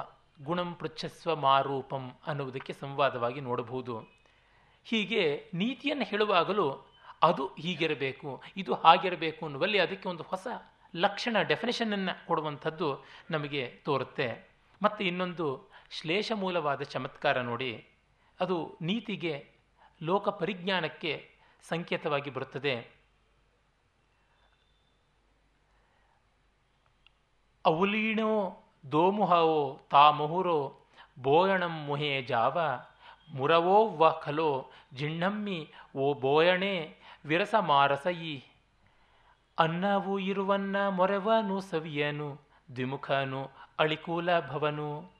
ಕರಗಿದರನ್ನವು ವಿರಸವ ನುಡಿವನು, ಮುರಜದ ಓಲಂತೆ ಖಳನು. ದುಷ್ಟ ಹೇಗೆ ಅಂದರೆ ಮದ್ದಳೆ ಇದ್ದಂತೆ ಅಂತ. ಮೃದಂಗ ಏನು ಮಾಡುತ್ತೆ? ಅದರ ಬಾಯಿಗೆ ಬೋನವನ್ನು ಬಳಿಯುವಾಗ ಮಾತ್ರ ಒಳ್ಳೆಯ ಶಬ್ದ ಮಾಡುತ್ತದೆ. ಮದ್ದಳೆ ನುಡಿಸುವವರಿಗೆ ಗೊತ್ತು, ಬೋನವನ್ನು ಬಳಿಯಬೇಕು. ಅದಕ್ಕೆ ಅನ್ನ ಪ್ರಯೋಜನಕ್ಕೆ ಬರುವಂಥದ್ದು. ಮೃದಂಗ ನುಡಿಸುವವರೆಲ್ಲ ಈಚೆಗೆ ರವೆಯನ್ನು, ಇನ್ನಿನ್ನೂ ಈಚೆಗೆ ಒಂದು ವಿಶಿಷ್ಟವಾದಂಥ ಟಾಯ್ ಕ್ಲೇ ಅಂತ ಕರೀತಾರೆ. ಮಕ್ಕಳು ಆಟಕ್ಕೆಲ್ಲ ಬಳಸ್ತಕ್ಕಂಥ ಒಂದು ಆಮದಾದಂತಹ ಒಂದು ಜೇಡಿ ಮಣ್ಣು ಸಿಗ್ತಾ ಇದೆ. ವಿದೇಶಿ ಜೇಡಿ ಮಣ್ಣು. ಅದನ್ನು ಯಾವಾಗಂದರೆ ಅವಾಗ ಬಳದು ಕೆರೆದು ತೆಗೆದುಕೊಂಡು ಬಿಡ್ಬೋದು. ಹಾಗೆ ಮಾಡ್ತಾ ಇದ್ದಾರೆ. ಪಾಪ ಈಗ ಮದ್ದಳೆಗೂ ಅನ್ನ ಸಿಗ್ತಾ ಇಲ್ಲ, ಮಣ್ಣು ಸಿಗ್ತಾ ಇದೆ ಅಷ್ಟೇ ಆದರೆ ಮುಂಚೆ ಎಲ್ಲ ಬೋನ ಅಂಥೇಳಿ ಅನ್ನವನ್ನು ಬೂದಿಯ ಜೊತೆಗೆ ಬೆರೆಸಿ ಮಾಡುವುದು ಈಗಲೂ ಯಕ್ಷಗಾನ ಪರಂಪರೆಯಲ್ಲಿ ಉಂಟು. ಈಚೆಗೆ ನಮ್ಮ ದಕ್ಷಿಣಾದಿ ಮೃದಂಗ ವಾದಕರು ಎಲ್ಲರೂ ಕೂಡ ರವೆಗೆ ನೀರನ್ನು ಸೇರಿಸಿ ಅದನ್ನು ಬಳಿತಾರೆ ಬೋನವಾಗಿ. ಹೀಗೆ ಉಂಟು. ಒಟ್ಟಿನಲ್ಲಿ ಅದರ ಶ್ರುತಿ ವ್ಯತ್ಯಾಸ ಮಾಡಿಕೊಳ್ಳೋದಕ್ಕೆ ಕರ್ಣ ಅಂತ ಏನು ಹೇಳ್ತಾರೆ, ಅದನ್ನು ನಿರ್ಮಾಣ ಮಾಡಿಕೊಳ್ಳೋದಕ್ಕೆ ಒಂದು ಕಡೆಗೆ ಸಿದ್ಧವಾದಂಥ ಸದಾಕಾಲ ಇರ್ತಕ್ಕಂಥ ಕರ್ಣ ಅಂತ, ಕಪ್ಪು ಇರತಕ್ಕಂಥದ್ದೊಂದು ಇರುತ್ತೆ, ಅದು ಎಡ. ಬಲಗಡೆಗೆ ಈ ರೀತಿಯಾದಂಥ ಬೋನ ಇರುತ್ತೆ, ಅದನ್ನು ಬಳಕೊಳ್ತಾರೆ. ಅದು ಹೆಚ್ಚು ಕಡಿಮೆ ಮಾಡ್ಕೊಳ್ಬೇಕಾಗುತ್ತದೆ. ಅಡ್ಜಸ್ಟ್ ಮಾಡ್ಕೊಳ್ಳೋದಕ್ಕೆ ಫೈನರ್ ಟ್ಯೂನಿಂಗ್ಸ್ಗೆ. ಈ ತಂಬೂರಿಯಲ್ಲೆಲ್ಲ ಜೀವ ಅಂತ ಹೇಳಿಬಿಟ್ಟಿದ್ದನ್ನೇ ಕರೀತಾರೆ ಶಾಸ್ತ್ರದಲ್ಲಿ. ನೂಲನ್ನು ಸಿಕ್ಕಿಸಿರ್ತಾರೆ ತಂತಿಯ ಕೆಳಗೆ. ಆ ಜೀವ ಇಲ್ಲದೆ ಇದ್ದರೆ ತಂತಿ ಝಂಕಾರದ ನಾದವನ್ನು ಮಾಡೋದಿಲ್ಲ. ಹಾಗೆಯೇ ಬೋನ ಅನ್ನೋದು ಇರಬೇಕಾಗುತ್ತದೆ. ಅದು ಒಂದು ವಿಶೇಷವಾದ ಟೆಕ್ನಿಕ್ಕು. ಲೋಡೆಡ್ ಮೆಂಬ್ರೇನ್, ಆ ಲೋಡೆಡ್ ಮೆಂಬ್ರೇನಿಂದ ಬರ್ತಕ್ಕಂಥ ಒಂದು ಕಾಂಪ್ಲೆಕ್ಸಿಟಿ ಆಫ್ ಸೌಂಡ್ ಪ್ಯಾಟ್ರನ್ಸ್. ಇದು ಬಹಳ ವಿಶೇಷ. ಸಿ ವಿ ರಾಮನ್ ಅವರು ಇದರ ಬಗ್ಗೆ ಅನೇಕ ಸಂಶೋಧನೆಯನ್ನು ಮಾಡಿ ಒಳ್ಳೆಯ ಸಂಶೋಧನೆಯ ಪ್ರಬಂಧಗಳನ್ನು ಕೂಡ ತಂದಿದ್ದಾರೆ. ಅಲ್ಲಿ ಗೊತ್ತಾಗುತ್ತದೆ ನಮ್ಮ ಭಾರತೀಯ ಮೃದಂಗಾದಿಗಳಿಗಿರುವ ವೈಶಿಷ್ಟ್ಯ ಪ್ರಪಂಚದ ಬೇರೆ ವಾದ್ಯಗಳಿಗೆ ಇಲ್ಲ ಅಂತ ಹೇಳಿಬಿಟ್ಟು. ಆ ಸಂಕೀರ್ಣವಾದ ಲಯವಿನ್ಯಾಸ ಅದರ ಸೌಭಾಗ್ಯ. ಇಲ್ಲಿ ಅದನ್ನು ಬಳಸಿಕೊಂಡು ಮುಖಕ್ಕೆ ಅನ್ನ ಹಾಕಿದಾಗ ಮಾತ್ರ ಒಳ್ಳೆ ಮಾತಾಡ್ತಾನೆ ದುಷ್ಟ, ಮದ್ದಳೆ ಇದ್ದಂತೆ, ಅನ್ನ ಕರಗೋದ ಮೇಲೆ ಅಪಸ್ವರವೇ ಹೌದು ಅಂತ. ಇದು ನಮಗೆ ಗೊತ್ತಾಗುತ್ತೆ. ಭರ್ತೃಹರಿ ಪ್ರಾಯಶಃ ಈ ಪದ್ಯದ ಭಾವವನ್ನೇ ತೆಗೆದುಕೊಂಡು ಕೋನಯಾತಿ ವಶೋಲೋಕೆ ಮುಖೆ ಪಿಂಡೇನ ಪೂರಿತಃ ಮೃದಂಗೋ ಮುಖಲೇಪೇನ ಕರೋತಿ ಮಧುರಧ್ವನಿಂ ಅನ್ನುವುದನ್ನು ಹೇಳ್ತಾನೆ. ಇಲ್ಲಿ ನಮಗೆ ಗೊತ್ತಾಗುತ್ತದೆ ಹೇಗೆ ಪೂರ್ವ ಕವಿಗಳ ಭಾವವನ್ನು ತೆಗೆದುಕೊಳ್ತಾರೆ ಅಂತ. ಪಾದೋಪಜೀವಿ, ಪದಕೋಪಜೀವಿ, ಛಾಯೋಪಜೀವಿ, ಚರಣೋಪಜೀವಿ, ಭಾವೋಪಜೀವಿ, ಭುವನೋಪಜೀವಿ ಅಂತ ಕವಿಗಳು ಅನೇಕ ಬಗೆ ಅಂತ ಕ್ಷೇಮೇಂದ್ರ ಹೇಳ್ತಾನೆ. ಒಂದು ಪಾದವನ್ನು ಮಾತ್ರ ಕೆಲವರು ತೆಗೆದುಕೋತಾರೆ ಕೆಲವರೊಂದು ಪದವನ್ನು ತೆಗೆದುಕೋತಾರೆ ಕೆಲವರು ಒಂದು ಪೂರ್ವಾರ್ಧವನ್ನು ತೆಗೆದುಕೊಳ್ತಾರೆ, ಇನ್ನು ಕೆಲವರು ಉತ್ತರಾರ್ಧವನ್ನು, ಇನ್ನು ಕೆಲವರು ಬರೀ ಭಾವವನ್ನು ತೆಗೆದುಕೊಳ್ತಾರೆ, ಇನ್ನು ಕೆಲವರು ಇಡೀ ಕಾವ್ಯವನ್ನೇ ತೆಗೆದುಕೊಳ್ತಾರೆ. ಭುವನೋಪಜೀವಿಗಳು ಭಗವಾನ್ ವೇದವ್ಯಾಸರು ಅಂತ ಅವನು ಹೇಳ್ತಾನೆ. ಹೀಗೆ ಇಲ್ಲಿ ಗಾಹ ಸತ್ತಸೈ ಮುಂದಿನ ಕವಿಗಳಿಗೆ ಎಷ್ಟಕ್ಕೂ ಒಂದು ಸ್ಫೂರ್ತಿ ಸ್ಥಾನವಾಗಿ ಇರ್ತಕ್ಕಂಥದ್ದು ನಮಗೆ ಗೊತ್ತಾಗುತ್ತೆ. ಇನ್ನೀಗ ಒಂದು ಹೃದಯಂಗಮವಾದ ವಿರಹಿಣಿಯ ಚಿತ್ರ ನೋಡಿ. ಸಾತುಯೇ ಕಯೇಣ ಬಾಲಯ ಅಣಿಸಂ ಧರದಾರ ತೋರಣಣ್ಣಿಮ ಸಣ್ಣ ಓಸಸೈ ವಂದಣ ಮಾಲಿವವ್ವ ದಿವಂ ವ್ಯವರಾಯಿ. ತೋರಣ ಮಾಲೆಯ ತೆರೆದೋಳು ಮನೆಯೋಳು, ಬಾಗಿಲ ಬಳಿಯೋಳೆ ಕುಳಿತು, ಆ ದೀನ ನಾಯಿಕೆ ಬಾಲನೆ ನೋವಳು, ಸತತವು ನಿನ್ನನೆ ಓತು. ಒಬ್ಬ ವಿರಹಿಣಿ ಬಾಗಿಲಲ್ಲೇ ನಿಂತಿದ್ದಾಳೆ, ಪ್ರಿಯಕರ ಬರಲಿ ಅಂತ. ಹೇಗಿದ್ದಾಳೆ ಅಂದರೆ ತೋರಣಮಾಲೆಯ ತೆರೆದೋಳು, ತೋರಣಮಾಲೆಯ ಹಾಗಿದ್ದಾಳೆ. ಅವನು ಬರ್ತಾನೆ ಅಂತ ಕುತೂಹಲದಿಂದ ತನ್ನ ಕನ್ನೈದಲೆಯ ಕಣ್ಣುಗಳ ನೋಟವನ್ನೇ ತೋರಣವಾಗಿ ಕಟ್ಟಿಕೊಂಡಿದ್ದಾಳೆ. ಪಾಪ ಕಾಯ್ತಾ ಇದ್ದಾಳೆ. ಅವನು ಬರ್ತಾ ಇಲ್ಲ. ಬರಲಿಲ್ಲ ಅಂದರೆ ತೋರಣಮಾಲೆ ಬಾಡಿ ಹೋಗುತ್ತೆ. ನಮ್ಮ ಕಡೆ ಎಲ್ಲ ಹೇಳ್ತಾರೆ, ಕಾದು ಕಾದು ತೋರಣದ ಎಲೆ ಹಾಗೆ ಒಣಗೋಗ್ಬಿಟ್ಟಿದ್ದಾರೆ ಅಂತ. ಉತ್ತರ ಕರ್ನಾಟಕದಲ್ಲೆಲ್ಲ ಇನ್ನು ವಿಶೇಷವಾಗಿ ಉಂಟು. ವಚನಗಳಲ್ಲಿ ಕೂಡ ಬರುವಂಥದ್ದುಂಟು. ಕಾದು ಕಾದು ನಾ ತೋರಣದ ಎಲೆಯಾದ ನವ್ವ ಅಂತ ಹೇಳ್ತಕ್ಕಂಥದ್ದು. ತೋರಣದ ಎಲೆ ಕಿತ್ತು ಬಿಸಾಡೋದಿಲ್ಲ. ಮತ್ತೊಂದು ಯುಗಾದಿ ಬಂದಾಗಲೇ ಅದನ್ನು ಕಿತ್ತು ಬಿಸಾಡೋದು. ಸಾಮಾನ್ಯವಾಗಿ ಪೂರ್ವಕ್ಕೋ, ಪಶ್ಚಿಮಕ್ಕೋ ಗೃಹದ್ವಾರ ಇದ್ದರೆ ಸೂರ್ಯನ ಬಿಸಿಲು ಉದಯ ಕಾಲದಲ್ಲೋ, ಅಸ್ತಕಾಲದಲ್ಲೋ ಬಿದ್ದು ಬಿದ್ದು ಸೀದು ಕಾದು ಹಪ್ಪಳದಂತೆ ಆಗಿರುತ್ತೆ. ಹಾಗೆ ಅವಳು ನವೆದು ಹೋಗಿದ್ದಾಳೆ ಎನ್ನುವುದನ್ನು ಅದೆಷ್ಟು ಸೊಗಸಾಗಿ ಹೇಳ್ತಕ್ಕಂಥದ್ದು. ಇಲ್ಲಿ ಅಪ್ಪಟ ಕನ್ನಡದ ಪ್ರತಿಭೆ ಯಾವುದು, ಅಪ್ಪಟ ಸಂಸ್ಕೃತದ ಪ್ರತಿಭೆ ಯಾವುದು? ಡಿ ಆರ್ ನಾಗರಾಜ್ ಅವರು ಅಲ್ಲಮ ಪ್ರಭುವಿನ ಶೈವ ಪ್ರತಿಭೆ ಅಂತ. ಅದಕ್ಕೆ ಕೆಲವರು ವಿಮರ್ಶಕರು ಚುಡಾಯಿಸಿದ್ದಾರೆ. ಶೈವ ಪ್ರತಿಭೆ, ವೈಷ್ಣವ ಪ್ರತಿಭೆ, ಶಾಕ್ತ ಪ್ರತಿಭೆ ಅಂತ ಪ್ರತಿಭೆಯೊಳಗೂ ತರತರಾವರಿಯಾಗಿ ಇದೆ ಅಂತ ಅನ್ನೋದು ಇವರದೇ ಸಂಶೋಧನೆ ಅಂತ. ತಾವು ಎಷ್ಟು ಬೇಕಾದರೂ ಜಾತಿ ಮೂಲವಾದ ವಿಭಾಗಗಳನ್ನು ಮಾಡಬಹುದು. ಅದು ಎಲ್ಲ ಅವಿಭಾಗ, ಪರಮಾದ್ವೈತ. ಆದರೆ ಬೇರೆಯವರು ಅನುಕೂಲಕ್ಕೆ ಮಾಡಿಕೊಂಡಂಥ ಭೇದಗಳು ಮಹಾಪಾತಕ ಅಂತ ಆಗುತ್ತದೆ. ಇದು ಅತ್ತೆ ಒಡೆದ ಜಾಡಿಗೆ ಬೆಲೆ ಇಲ್ಲ ಅಂತ ಒಂದು ಗಾದೆ ಆ ರೀತಿಯಾದದ್ದು. ಇನ್ನೊಂದು ಪ್ರಕೃತಿ ಚಿತ್ರಣ ನೋಡಿ ಎಷ್ಟು ಚೆನ್ನಾಗಿದೆ. ಹಸಿಯೋಂ ಸಹತ್ತ ತಾಲಂ, ಮುಖವಡಂ ಉವಗೈ ಪಡಿಯೇಯಿಂ ಪತ್ತರ ಫಲಾಳ ಸರಿಸೇ ಉಡ್ಡೀಣೆ ಸೂವವಿಂದಮ್ಮಿ ಒಂದು ಪ್ರಕೃತಿಯ ಸೌಂದರ್ಯ ಇಲ್ಲಿ ಎಷ್ಟು ಚೆನ್ನಾಗಿ ತೋರುತ್ತೆ ಮತ್ತು ಭ್ರಾಂತಿಮದ ಅಲಂಕಾರ ಕೂಡ ಇಲ್ಲಿ ತುಂಬ ಚೆನ್ನಾಗಿ ಕಾಣಿಸಿಕೊಳ್ಳುತ್ತದೆ.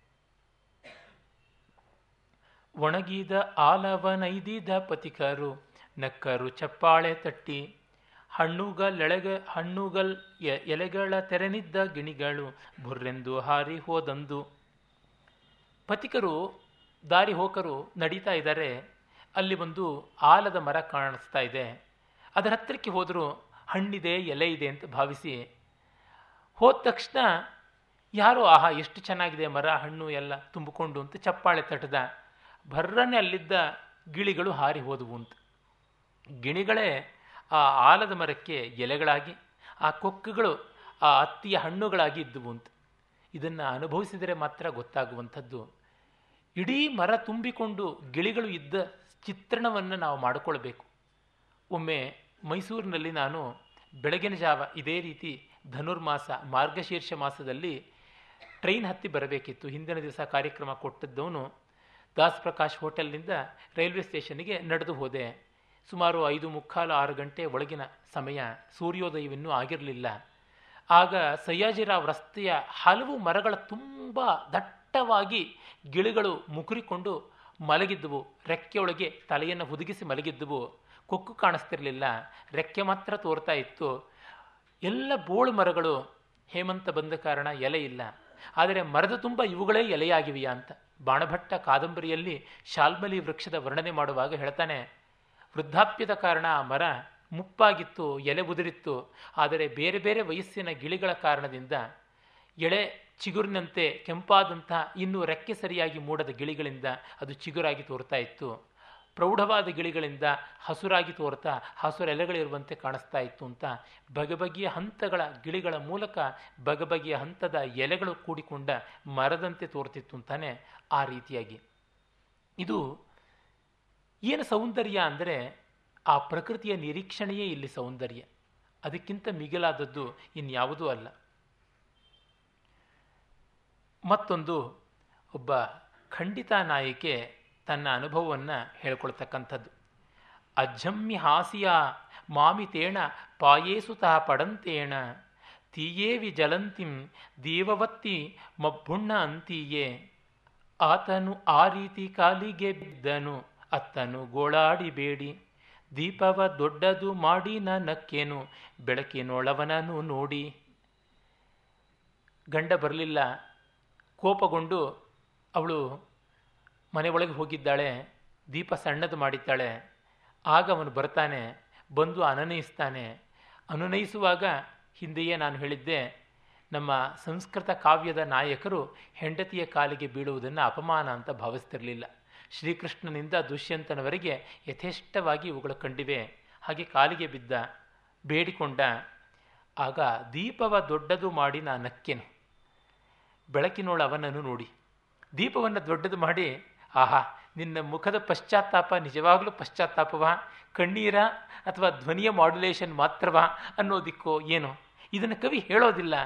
ಆದರೆ ಆ ಸೊಗಸು ನೋಡಿ ನೀನು ಏನು ಅಪರಾಧ ಮಾಡಿಕೊಂಡು ಬಂದಿದ್ದೀಯಾ? ಮುಖದಲ್ಲಿ ಯಾವ ತಿಲಕ ಅಂಟಿಸಿಕೊಂಡಿದ್ದೀಯೋ, ಯಾವ ಕಾಡಿಗೆ ಲೇಪ ಅಲ್ಲಿ ಗುಂಟೋ ಯಾವ ಹೂವಿನ ಒಂದು ಎಸಳು ಮುಡಿಯಲ್ಲಿ ಸಿಕ್ಕಾಕ್ಕೊಂಡಿದ್ಯೋ ಏನೋ ನೋಡೋಣ ಅಂತಲೋ, ಯಾವುದೂ ನಮಗೆ ಗೊತ್ತಾಗೋಲ್ಲ.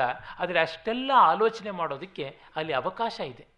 ಒಳ್ಳೆಯ ಕಾವ್ಯ ಹಾಗೆ it is to give sufficient space ಒಳ್ಳೆಯ ಸಂಗೀತವೂ ಹಾಗೆ, ಒಂದು ಸಂಗತಿಯನ್ನು ಕೊಟ್ಟರೆ ಆ ಸಂಗತಿಯ ಮೇಲೆ ಹತ್ತಾರು ಸಂಗತಿಗಳನ್ನು ಬೆಳೆಸುವಂತೆ ಅದಕ್ಕೊಂದು ಅಕಾಮಡೇಷನ್ ವ್ಯಾಪ್ತಿ ಇರಬೇಕಾಗುತ್ತದೆ.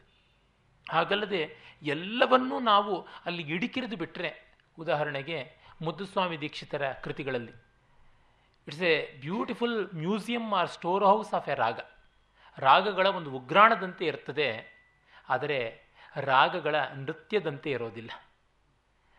ಅದೇ ತ್ಯಾಗರಾಜರ ಕೃತಿಗಳಲ್ಲಿ ಹತ್ತು ಸಂಗತಿಗಳಿಗೆ ಇನ್ನು ಹದಿನೈದು ಸಂಗತಿಯನ್ನು ಪೋಣಿಸುವಂಥ ರೀತಿಯಲ್ಲಿ ಅವಕಾಶ ಇರುತ್ತದೆ.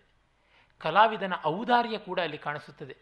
ನನ್ನ ಕಲ್ಪನೆಯನ್ನು ನೀನು ಬೆಳೆಸಯ್ಯ, ನೀನು ಮುಂದುವರೆಸಯ್ಯ, ನೋಡಿಕೊಳ್ತೀನಿ ಪರವಾಗಿಲ್ಲ ಅಂತನ್ನುವಂಥದ್ದು.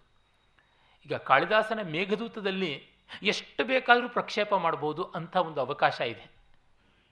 ವ್ಯಾಸ ವಾಲ್ಮೀಕಿಗಳ ಕಾವ್ಯದಲ್ಲಿ ಪ್ರಕ್ಷೇಪ ಮಾಡುವುದಕ್ಕೆ ಅಂಥ ಅವಕಾಶ ಇದೆ. ಬಿಕ್ಕಟ್ಟಾಗಿ ಇನ್ಯಾರಿಗೂ ಅವಕಾಶವೇ ಕೊಡೋದಿಲ್ಲ ಅಂತ ಮಾಡಿದ್ರೆ ಅದು ಒಂದು ರೀತಿಯಾದ ಕಾವ್ಯ. ತಪ್ಪಲ್ಲ. ಆದರೆ ಅವಕಾಶ ಕೊಟ್ಟು ನನ್ನ ಪ್ರತಿಭೆ ನಿನಗಿಂತ ಉತ್ತಮವಾಗಿರೋದಕ್ಕೆ ಸಾಧ್ಯ ಇಲ್ಲ ಅಂತ ತೋರಿಸುವಂಥ ಒಂದು ಮಹಾ ಆತ್ಮವಿಶ್ವಾಸ. ಈ ಗಾಹ ಸತ್ತಸೈಯಲ್ಲೇ ನಿನ್ನೆ ಒಂದು ಪದ್ಯ ನೋಡಿದ್ವಿ. ಆ ಪದ್ಯದಲ್ಲಿ ನಾಯಕಿ ಹೇಳ್ಕೊತಾಳಲ್ಲ, ದೇವರೇ, ನನ್ನ ಗಂಡನಿಗೆ ಬೇರೆ ಹೆಣ್ಣಿನ ಕಡೆಗೆ ಹೋಗುವಂಥ ಬುದ್ಧಿಯನ್ನು ಕೊಡು. ಹಾಗಾದರೂ ಅವನಿಗೆ ಯೋಗ್ಯ ಯಾವುದು, ಅಯೋಗ್ಯ ಯಾವುದು ಅನ್ನೋ ವ್ಯತ್ಯಾಸ ಗೊತ್ತಾಗುತ್ತೆ ಅಂತ. ಎಂಥ ಆತ್ಮವಿಶ್ವಾಸ ಅವಳದು. ಆ ರೀತಿ. ಹೀಗೆ ಇದು ಒಂದು ಕಾವ್ಯದ ಸೊಗಸು. ಇದನ್ನು ನಾವು ಇಲ್ಲಿ ಕಾಣಬಹುದು. ಅನೇಕ ಧ್ವನಿ ಪರಂಪರೆಗಳಿಗೆ ಅವಕಾಶ ಇರುತ್ತದೆ. ಅನೌಚಿತ್ಯ ಮಾತ್ರ ಅಲ್ಲಿ ಬರಬಾರದು. ಹಾಗಿರುವಂಥದ್ದು ಮತ್ತೊಂದು ಎಚ್ಚರಿಕೆ. ಆ ಎಚ್ಚರಿಕೆ ಒಳಗೆ ಸೌಂದರ್ಯ ಧ್ವನಿತವಾಗುವ ರೀತಿ ನೋಡಿ. ಸೋಣುವಾಣಂ ಚಿವಂತಂ ಸೂರಮ್ಮ ಸಾವುಲೀಯೇ ವರಾಯಿ ಯೇ ಅಸ್ಯ ಪಂಕಸ್ಯ ಅಜಾಯುಣು ಕಾರಂ ಸುಹಪ್ಪರಸಂ ಸೆರಗನು ಬೀಸಿ ವಾರಿಸದಿರು ಮುಖವನು ಸೋಂಕುವ ರವಿಯನು ಸುತನು ಮುಖವನು ಮೇಣಬ್ಜವನು ಸೋಂಕಿ ತಿಳಿವನು ಮೃದು ಕಠಿಣಗಳಂತರವನು ಒಬ್ಬಳು ಮಾಗಿಯ ಬಿಸಿಲಿಗೆ ಝಳಕ್ಕೆ ಸೆರಗನ್ನು ಅಡ್ಡ ಇಟ್ಟಿದ್ದಾಳೆ. ಅದಕ್ಕೆ ಸಖಿ ಹೇಳ್ತಾ ಇದ್ದಾಳೆ ಸೆರಗನ್ನು ಅಡ್ಡ ಇಟ್ಟು ಸೂರ್ಯನ ಬಿಸಿಲಿಗೆ, ನೀನು ತಡೆ ಮಾಡಬೇಡ. ಸೂರ್ಯ ತನ್ನ ಕಿರಣಗಳಿಂದ ಮುಟ್ಟಿ ತಿಳ್ಕೊಳ್ಬೇಕು. ಕಮಲ ಯಾವುದು, ಮುಖ ಯಾವುದು? ಅಂತ ಪಾಪ ಅವನಿಗೆ ಸ್ವಲ್ಪ ತೊಡಕಾಗ್ತಾ ಇದೆ ಅಂತ. ಇಲ್ಲಿ ನಿನ್ನ ಮುಖ ಕಮಲದಂತೆ ಇದೆ ಅನ್ನೋದನ್ನು ಅದೆಷ್ಟು ಸೂಕ್ಷ್ಮ ಮನೋಹರವಾಗಿ ಹೇಳಿರ್ತಕ್ಕಂಥದ್ದು. ಅಲ್ಲಿ ನಮಗೆ ಸ್ವಾರಸ್ಯಗಳು ಗೊತ್ತಾಗುವಂಥದ್ದು. ಮುಖ ಕಮಲದಂತೆ ಇದೆ ಅಂತ ಹೇಳಿಬಿಟ್ರೆ ಅಲ್ಲಿ ಏನು ವಿಶೇಷ ಇಲ್ಲ. ಆದರೆ ಅದನ್ನು ಪರ್ಯಾಯವಾಗಿ ಹೇಳ್ತಕ್ಕಂಥದ್ದು. ಅಲಂಕಾರ ಪ್ರಪಂಚದ ಸ್ವಾರಸ್ಯವೇ ಇದು. ಪರ್ಯಾಯೋಕ್ತ ಅನ್ನೋದು ಅತಿಶಯವಾದಂಥ ಒಂದು ಅಲಂಕಾರ. ಸೂರ್ಯ ಪಾಪ ಕನ್ಫ್ಯೂಸ್ ಮಾಡಿಕೊಂಡಿದ್ದಾನೆ. ಜಗನ್ನಾಥ ಪಂಡಿತರಾಜ ತನ್ನ ಭಾಮಿನಿ ವಿಲಾಸದಲ್ಲಿ ಒಂದು ಪದ್ಯ ಬರೀತಾನೆ. ತೀರೇ ತರುಣ್ಯ ವದನಂ ಸಹಾಸಂ, ನೀರೇ ಸರೋಜಸ್ಯ ಮಿಲದ್ವಿಕಾಸಂ, ಆಲೋಕ್ಯ ಧಾವತ್ಯುಭಯತ್ರ ಮುಗ್ಧ, ಮರಂದ ಲುಬ್ಧಾಲಿ ಕಿಶೋರಮಾಲ ಅಂತ. ಸರೋವರದ ತೀರದಲ್ಲಿ ಒಬ್ಬ ತರುಣಿಯ ಮಂದಹಾಸದ ಮುಖ ಮೆರೀತಾ ಇದೆ. ಸರೋವರದ ನೀರಿನಲ್ಲಿ ಒಂದು ಕಮಲದ ವಿಕಸಿತವಾದ ಸ್ವರೂಪ ಇದೆ. ಇದನ್ನು ಕಂಡು ಮಕರಂದ ಲೋಲುಪತಿಯಿಂದ ಬರುವ ಭ್ರಮರಗಳು, ಅದು ಭ್ರಮರ ಕಿಶೋರಗಳು. ಹಾಗಾಗಿ ಅವುಗಳಿಗೆ ಪಾಪ ಅನುಭವ ಅಷ್ಟಾಗಿ ಇಲ್ಲ. ಮರಂದ ಲುಬ್ಧಾಲಿ ಕಿಶೋರಮಾಲ ಅಂತ ಹೇಳಿದ್ದಾನೆ. ಅಲ್ಲಿ ಹೋಗಬೇಕೆ, ಇಲ್ಲಿ ಹೋಗಬೇಕೆ ಅಂತ ಗೊತ್ತಿಲ್ಲದೆ ಅಲ್ಲಿಂದ ಇಲ್ಲಿಗೆ ಲಾಳಿ ಹೊಡಿತಾ ಇವೆ, ಠಳಾಯಿಸ್ತಾ ಇವೆ ಅಂತ. ಅದನ್ನು ಮುಖ ಕಮಲದಂತೆ ಇದೆ ಎನ್ನುವ ತಾತನ ಕಾಲದ ಓರ್ನೌಟ್ ಇಮೇಜರಿ ಡೆಡ್ ಮೆಟಫಾರ್ ಅಂತ ಕರೀತಾರೆ, ಮೃತರೂಪಕ ಅಂತ ಹೇಳ್ಬೋದು. ಆ ಸವಕಲ ನಾಣ್ಯವನ್ನು ಕವಿ ತನ್ನ ಪ್ರತಿಭಾಬಲದಿಂದ ಹೇಗೆ ಹೊಸದಾಗಿ ಮಾಡಿದ್ದಾನೆ, ಹೇಗೆ ಹೊಸ ರೀತಿಯಲ್ಲಿ ಚಲಾವಣೆಗೆ ತಂದಿದ್ದಾನೆ ಅಂತ ನೋಡಿದ್ರೆ ಗೊತ್ತಾಗುತ್ತೆ. ಅಲ್ಲಿ ಪದ್ಯ ರಚನೆ, ಇದು ಬಂದು ಉಪಜಾತಿ ಎನ್ನುವ ಛಂದಸ್ಸು. ಈ ಛಂದಸ್ಸಿಗೆ ಒಂದು ವಿಶಿಷ್ಟವಾದಂಥ ನಾದ ಸಂವೇದನೆ ಇದೆ, ನಾದ ಬಂಧುರತೆ ಇದೆ, ಸೌಂದರ್ಯ ಇದೆ. ಅದಕ್ಕೆ ಸಮಾನವಾದ ಪದಶ್ರುತಿಯನ್ನು ತರ್ತಾನೆ ನೋಡಿ. ತೀರೇ ತರುಣ್ಯ ವದನಂ ಸಹಾಸಂ ನೀರೇ ಸರೋಜಸ್ಯ ಮಿಲದ್ವಿಕಾಸಂ ತೀರೇ ನೀರೇ ವಿಕಾಸಂ ವಿಹಾಸಂ ಆ ಥರ ಹೇಳುವ ಮೂಲಕ ಪದಸಾಮ್ಯದಿಂದ ಆ ಒಂದು ಕಮಲದ, ಮುಖದ ವರ್ಣಸಾಮ್ಯ ಸೌರಭ ಸಾಮ್ಯ ಸೌಕುಮಾರ ಸಾಮ್ಯ ಮಾಧುರ್ಯ ಸಾಮ್ಯ ಎಷ್ಟು ಸಾಮ್ಯಗಳು ಕೂಡ ಧ್ವನಿತವಾಗ್ತಾ ಇದೆ. ಅಷ್ಟನ್ನು ಟಿ ಎಸ್ ಎಲಿಯಟ್ ಹೇಳುವಂತೆ ಆಡಿಟ್ರಿ ಇಮ್ಯಾಜಿನೇಷನ್ ಶ್ರಾವಣ ಪ್ರತಿಭೆಯಿಂದ ತೋರ್ಪಡಿಸ್ತಾ ಇದ್ದಾನೆ. ನಮ್ಮ ಪ್ರಾಚೀನ ಕವಿಗಳ ಮಾರ್ಗ ಇಂಥದ್ದು. ಇವತ್ತು ಹನಿಗವನಗಳು ಮಿನಿಗಮನಗಳು ಕೆನೆ ಕವನಗಳು ಎಲ್ಲ ಕವನಗಳು ಬರ್ತಾ ಇವೆ. ಆದರೆ ಅಲ್ಲಿ ಚಮತ್ಕಾರ ಇರಬಹುದು. ಈ ನಾದ ಸೌಂದರ್ಯ ಇಲ್ಲ, ಛಂದೋ ಬಂಧುರತೆ ಇಲ್ಲ. ಅವು ಇಲ್ಲದೆ ಇದ್ದರೆ ಅಷ್ಟರ ಮಟ್ಟಿಗೆ ಕೊರತೆ ಆಗುತ್ತವೆ ಗೋಡಂಬಿ ದ್ರಾಕ್ಷಿ ಹಾಕದೇ ಇರತಕ್ಕಂಥ ಕೇಸರಿ ಬಾತು ಏನೋ ಮನುಷ್ಯರು ತಿನ್ನಬಹುದು ರಸಿಕರು ತಿನ್ನೋಕ್ಕಾಗೋದಿಲ್ಲ. ಅಥವಾ ಕುಂಕುಮ ಕೇಸರಿಯೋ, ಏಲಕ್ಕಿಯೋ ಹಾಕದೇ ಇರತಕ್ಕಂಥ ಪಾನಕ. ಅದು ಬಾಯಾರದವರು ಕುಡಿಬಹುದೇ ಹೊರತುನುವೆ ರಸಜ್ಞರು ಕುಡಿಯುವಂಥದ್ದಲ್ಲ. ರಸಿಕತೆಗೆ ಆ ಗಮಲು ಆ ಮಾಧುರ್ಯ, ಆ ರುಚಿ ಸ್ವಾರಸ್ಯ ಅವೆಲ್ಲ ಬೇಕು. ಅದಿಲ್ಲದೆ ಇದ್ದರೆ ಏನು ಪ್ರಯೋಜನ? ಹಾಗೆ ಛಂದಸ್ಸು ಇವುಗಳೆಲ್ಲ ಇದ್ದರೆ ತುಂಬ ಸೊಗಸಾಗುತ್ತವೆ. ಅದರಿಂದ ಅನುಭವದ ಅತಿಶಯತೆ ಹೆಚ್ಚಾಗುತ್ತದೆ. ಈ ದೃಷ್ಟಿಯಿಂದ ನೋಡಬೇಕಾಗುತ್ತದೆ ನಾವು. ಇಲ್ಲೆಲ್ಲ ಪ್ರತಿಯೊಂದು ಕೂಡ ಅಂಥ ಒಂದು ಸೌಂದರ್ಯವನ್ನು ಒಳಗೊಳ್ಳುವಂತೆ ಕಾಣುತ್ತದೆ. ಮತ್ತೊಂದು ಗೃಹಛಿದ್ರವನ್ನು ಮುಚ್ಚಿಡುವ ಹವಣು. ಇದು ನಮ್ಮ ಬದುಕಿನಲ್ಲಿ ಎದ್ದು ಕಾಣಿಸುವಂತೆ ಬರುವಂಥದ್ದು. ಹೀಯಚ್ಚೇಯ ವಿಲೀಣೋ ನ ಸಾಯಿವೋ ಜಾಣಿವೂಣ ಧರಸಾರಂ ಘರಸಾರಂ ಬಾಂಧವ ದುವ್ವಾಣಂ ವ್ಯ ದೋಹಲಹೋ ದುಗ್ಗ ಅವಹೂಯೆ. ನಂಟರು ಆಡಿದ ಅಳಿನುಡಿನಂತೆಯೇ ಮನದೋಳು ಬೈತಿಡುವಂತೆ. ಮನದೊಳೆ ಬಯಕೆಯ ಬಡವಿ ಬೈತಿಟ್ಟಳು, ಮನೆಯ ದುಸ್ಥಿತಿಯ ಬಲ್ಲವಳು. ನಂಟರು ಆಡಿದ ಅಳಿನುಡಿಯಂತೆಯೇ. ಒಬ್ಬಳು ಇಷ್ಟಪಟ್ಟು ಬಡವನನ್ನು ಮದುವೆಯಾದಳು ಆ ಮಾತು ಹಿಂದೆಯೂ ಒಂದು ಗಾಹ ಸತ್ತಸಿ ಪದ್ಯದಲ್ಲಿ ಬಂದಿತ್ತು. ಬಡವನನ್ನು ಮದುವೆ ಆದವಳು ತನ್ನ ಬಂಧುಗಳ ಎದುರಿಗೆ ಅವನನ್ನು ಉಳಿಸಿಕೊಳ್ಳಬೇಕು ಅಂತ ಶ್ರೀಮಂತಿಕೆ ಡೌಲಿಂದ ಬಂದ ನಂಟರಿಗೆ ಸ್ವಲ್ಪ ಅಬ್ಬರ ಕಡಿಮೆ ಮಾಡಿ, ನಿಮ್ಮಂತೆ ನೀವು ಬನ್ನಿ ಮನೆಗೆ ಅಂತ ದಬಾಯಿಸಿದಳು ಅನ್ನುವಂಥ ಭಾವದ ಪದ್ಯ. ಇಲ್ಲಿ ಅವಳಿಗೆ ತವರಿನ ತನ್ನ ತಾಯಿ ಮನೆ ಕಡೆಯವರ ಆಕ್ಷೇಪಗಳನ್ನು, ಕಟುಕ್ತಿಗಳನ್ನು, ವ್ಯಂಗ್ಯೋಕ್ತಿಗಳನ್ನು ಕಷ್ಟಪಟ್ಟು ನುಂಗುಕೋತಾ ಇದ್ದಾಳೆ, ತಾಳ್ಕೊಳ್ತಾ ಇದ್ದಾಳೆ. ನಂಟರು ಆಡಿದ ಅಳಿನುಡಿ, ಕೆಟ್ಟ ನುಡಿಗಳಂತೆ ಅದನ್ನು ಮನಸ್ಸಿನಲ್ಲೇ ಬಚ್ಚಿಟ್ಕೋತಾಳೆ. ಬೇಸರವಾದಾಗ ನಮ್ಮ ಆತ್ಮೀಯರ ಹತ್ರ ಹೇಳ್ಕೊಳ್ಬೇಕು. ಬಂದು ಗಂಡನ ಹತ್ರ ಹೇಳ್ಕೊಂಡ್ರೆ ಮತ್ತಷ್ಟು ದುಃಖವಾಗುತ್ತದೆ. ಆ ಥರ ಹೇಳ್ಕೊಳ್ತಕ್ಕಂಥದ್ದಲ್ಲ. ಅಲ್ಲಿ ಆದ ಸಂಕಟವನ್ನು ಇಲ್ಲಿ ಬಂದು ಹೇಳಿಕೊಂಡ್ರೆ ಅವನಿಗೆ ದುಃಖ ಜಾಸ್ತಿ, ಅದಕ್ಕೆ ಮನದಲ್ಲೇ ಹೂತು ಬಿಡ್ತಾಳೆ. ಹಾಗೆಯೇ ಬಯಕೆಯನ್ನು ಕೂಡ ಮನದಲ್ಲಿ ಹೂತಿಟ್ಟಳು ಅಂತ. ಮನೆಯ ಸ್ಥಿತಿಯನ್ನು ಬಲ್ಲವಳು, ಹಾಗಾಗಿ ಬಯಕೆಯನ್ನು ಬೇಡಲಿಲ್ಲ ಅಂತ. ಮತ್ತೊಂದು ಗಾಹೆ ಬರುತ್ತದೆ ಮುಂದೆ. ಅಲ್ಲಿ ಗರ್ಭಿಣಿಯೊಬ್ಬಳಿಗೆ ನಿನ್ನ ಬಯಕೆ ಏನು ಅಂತ ಕೇಳಿದ್ರೆ, ಏನಿಲ್ಲ, ನೀರು ಕುಡಿಬೇಕಷ್ಟೇ ನನಗೇನೂ ಆಗ್ತಾ ಇಲ್ಲ ಬಯಕೆ ಅಂತಾಳೆ. ಬಡತನ ಗೊತ್ತು, ಗಂಡನಿಗಿರ್ತಕ್ಕಂಥ ಒಂದು ಅಕಿಂಚನತೆ, ದಾರಿದ್ರ್ಯ ಅವಳಿಗೆ ಗೊತ್ತು. ಮತ್ತೊಬ್ಬ ಮುಗ್ಧೆಯಾದ ಗರ್ಭಿಣಿಯನ್ನು ನಾವು ನೋಡಿದ್ವಿ ಅವಳಿಗೆ ಬಯಕೆ ಏನು ಅಂತ ಕೇಳಿದ್ರೆ, ಗಂಡನ್ನೇ ನೋಡ್ತಾ ಇದ್ದುಬಿಟ್ಲು ಅಂತ. ಅವನೇ ಬಯಕೆ ಅಂತಲೋ, ಅವನಲ್ಲದೆ ನನಗೆ ನೆಲ್ಲಿಯ ಬಯಕೆ ಅಂತಲೋ, ಈ ಥರ ಏನನ್ನು ಬೇಕಾದರೂ ಅರ್ಥ ಮಾಡಿಕೊಳ್ಳಬಹುದು ಕಾವ್ಯದ ಅದ್ಭುತ ಸ್ವಾರಸ್ಯ ಅಲ್ಲಿ ಕಾಣುವಂಥದ್ದು. ಮತ್ತೆ ಈ ಅರೇಂಜ್ಡ್ ಮ್ಯಾರೇಜ್ ಅಂತ ಅಂತೀವಲ್ಲ, ಅದನ್ನು ತುಂಬ ನಮ್ಮ ಪರಂಪರೆ ಬ್ರಾಹ್ಮ ವಿವಾಹವನ್ನು ಮೆಚ್ಚಿದೆ. ಆದರೆ ಅದಕ್ಕೆ ಅದರದೇ ಆದಂಥ ಮಿತಿಗಳೂ ಇವೆ. ಅದನ್ನು ತಿಳ್ಕೊಂಡೇ ಎಂಟು ವಿಧವಾದ ವಿವಾಹಗಳ ವ್ಯವಸ್ಥೆಯನ್ನು ಕೂಡ ಮಾಡಿಕೊಟ್ಟಿವೆ. ನಮ್ಮ ಸಮಾಜ ತುಂಬ ಕಟ್ಟುನಿಟ್ಟುಗಳಿಂದ ಒಳ್ಳೆ ವಾಟರ್ ಟೈಟ್ ಕಂಪಾರ್ಟ್ಮೆಂಟ್ ಅಂತೀವಲ್ಲ, ಆ ತರಹ ಇತ್ತು ಅಂತ ಕೆಲವರು ಆಕ್ಷೇಪ ಮಾಡ್ತಾ ಇರ್ತಾರೆ. ಅವರಿಗೆ ಸಂಸ್ಕೃತ ಕಾವ್ಯ ಪರಂಪರೆ ಒಂದು ಸ್ವಲ್ಪವೂ ಗೊತ್ತಿಲ್ಲ. ಅದು ಗೊತ್ತಾಗಿಬಿಟ್ರೆ ಇವರಿಗೆ ಮಾನವಿಲ್ಲ, ಮರ್ಯಾದೆ ಇಲ್ಲ, ಕಟ್ಟಿಲ್ಲ, ನಿಟ್ಟಿಲ್ಲ ಅಂತ ಮತ್ತೊಂದು ರೀತಿ ದೂರೋದಕ್ಕೂ ಆರಂಭ ಮಾಡ್ತಾರೆ. ಹಾಗಾಗಿ ಅವರಿಗೆ ಅದನ್ನು ಹೇಳಬೇಕಾ ಬೇಡವಾ ಅಂತ ನನಗೆ ಎಷ್ಟೋ ಸರ್ತಿ ಸಂದಿಗ್ಧತೆ ಕಾಡುತ್ತದೆ. ಆದರೆ ನಮ್ಮಲ್ಲಿ ಎರಡೂ ಇದೆ. ಇದನ್ನು ಗೌರವಿಸಿದ್ದೀವಿ, ಆದರೆ ಇದನ್ನು ಗುರುತಿಸಿದ್ದೀವಿ.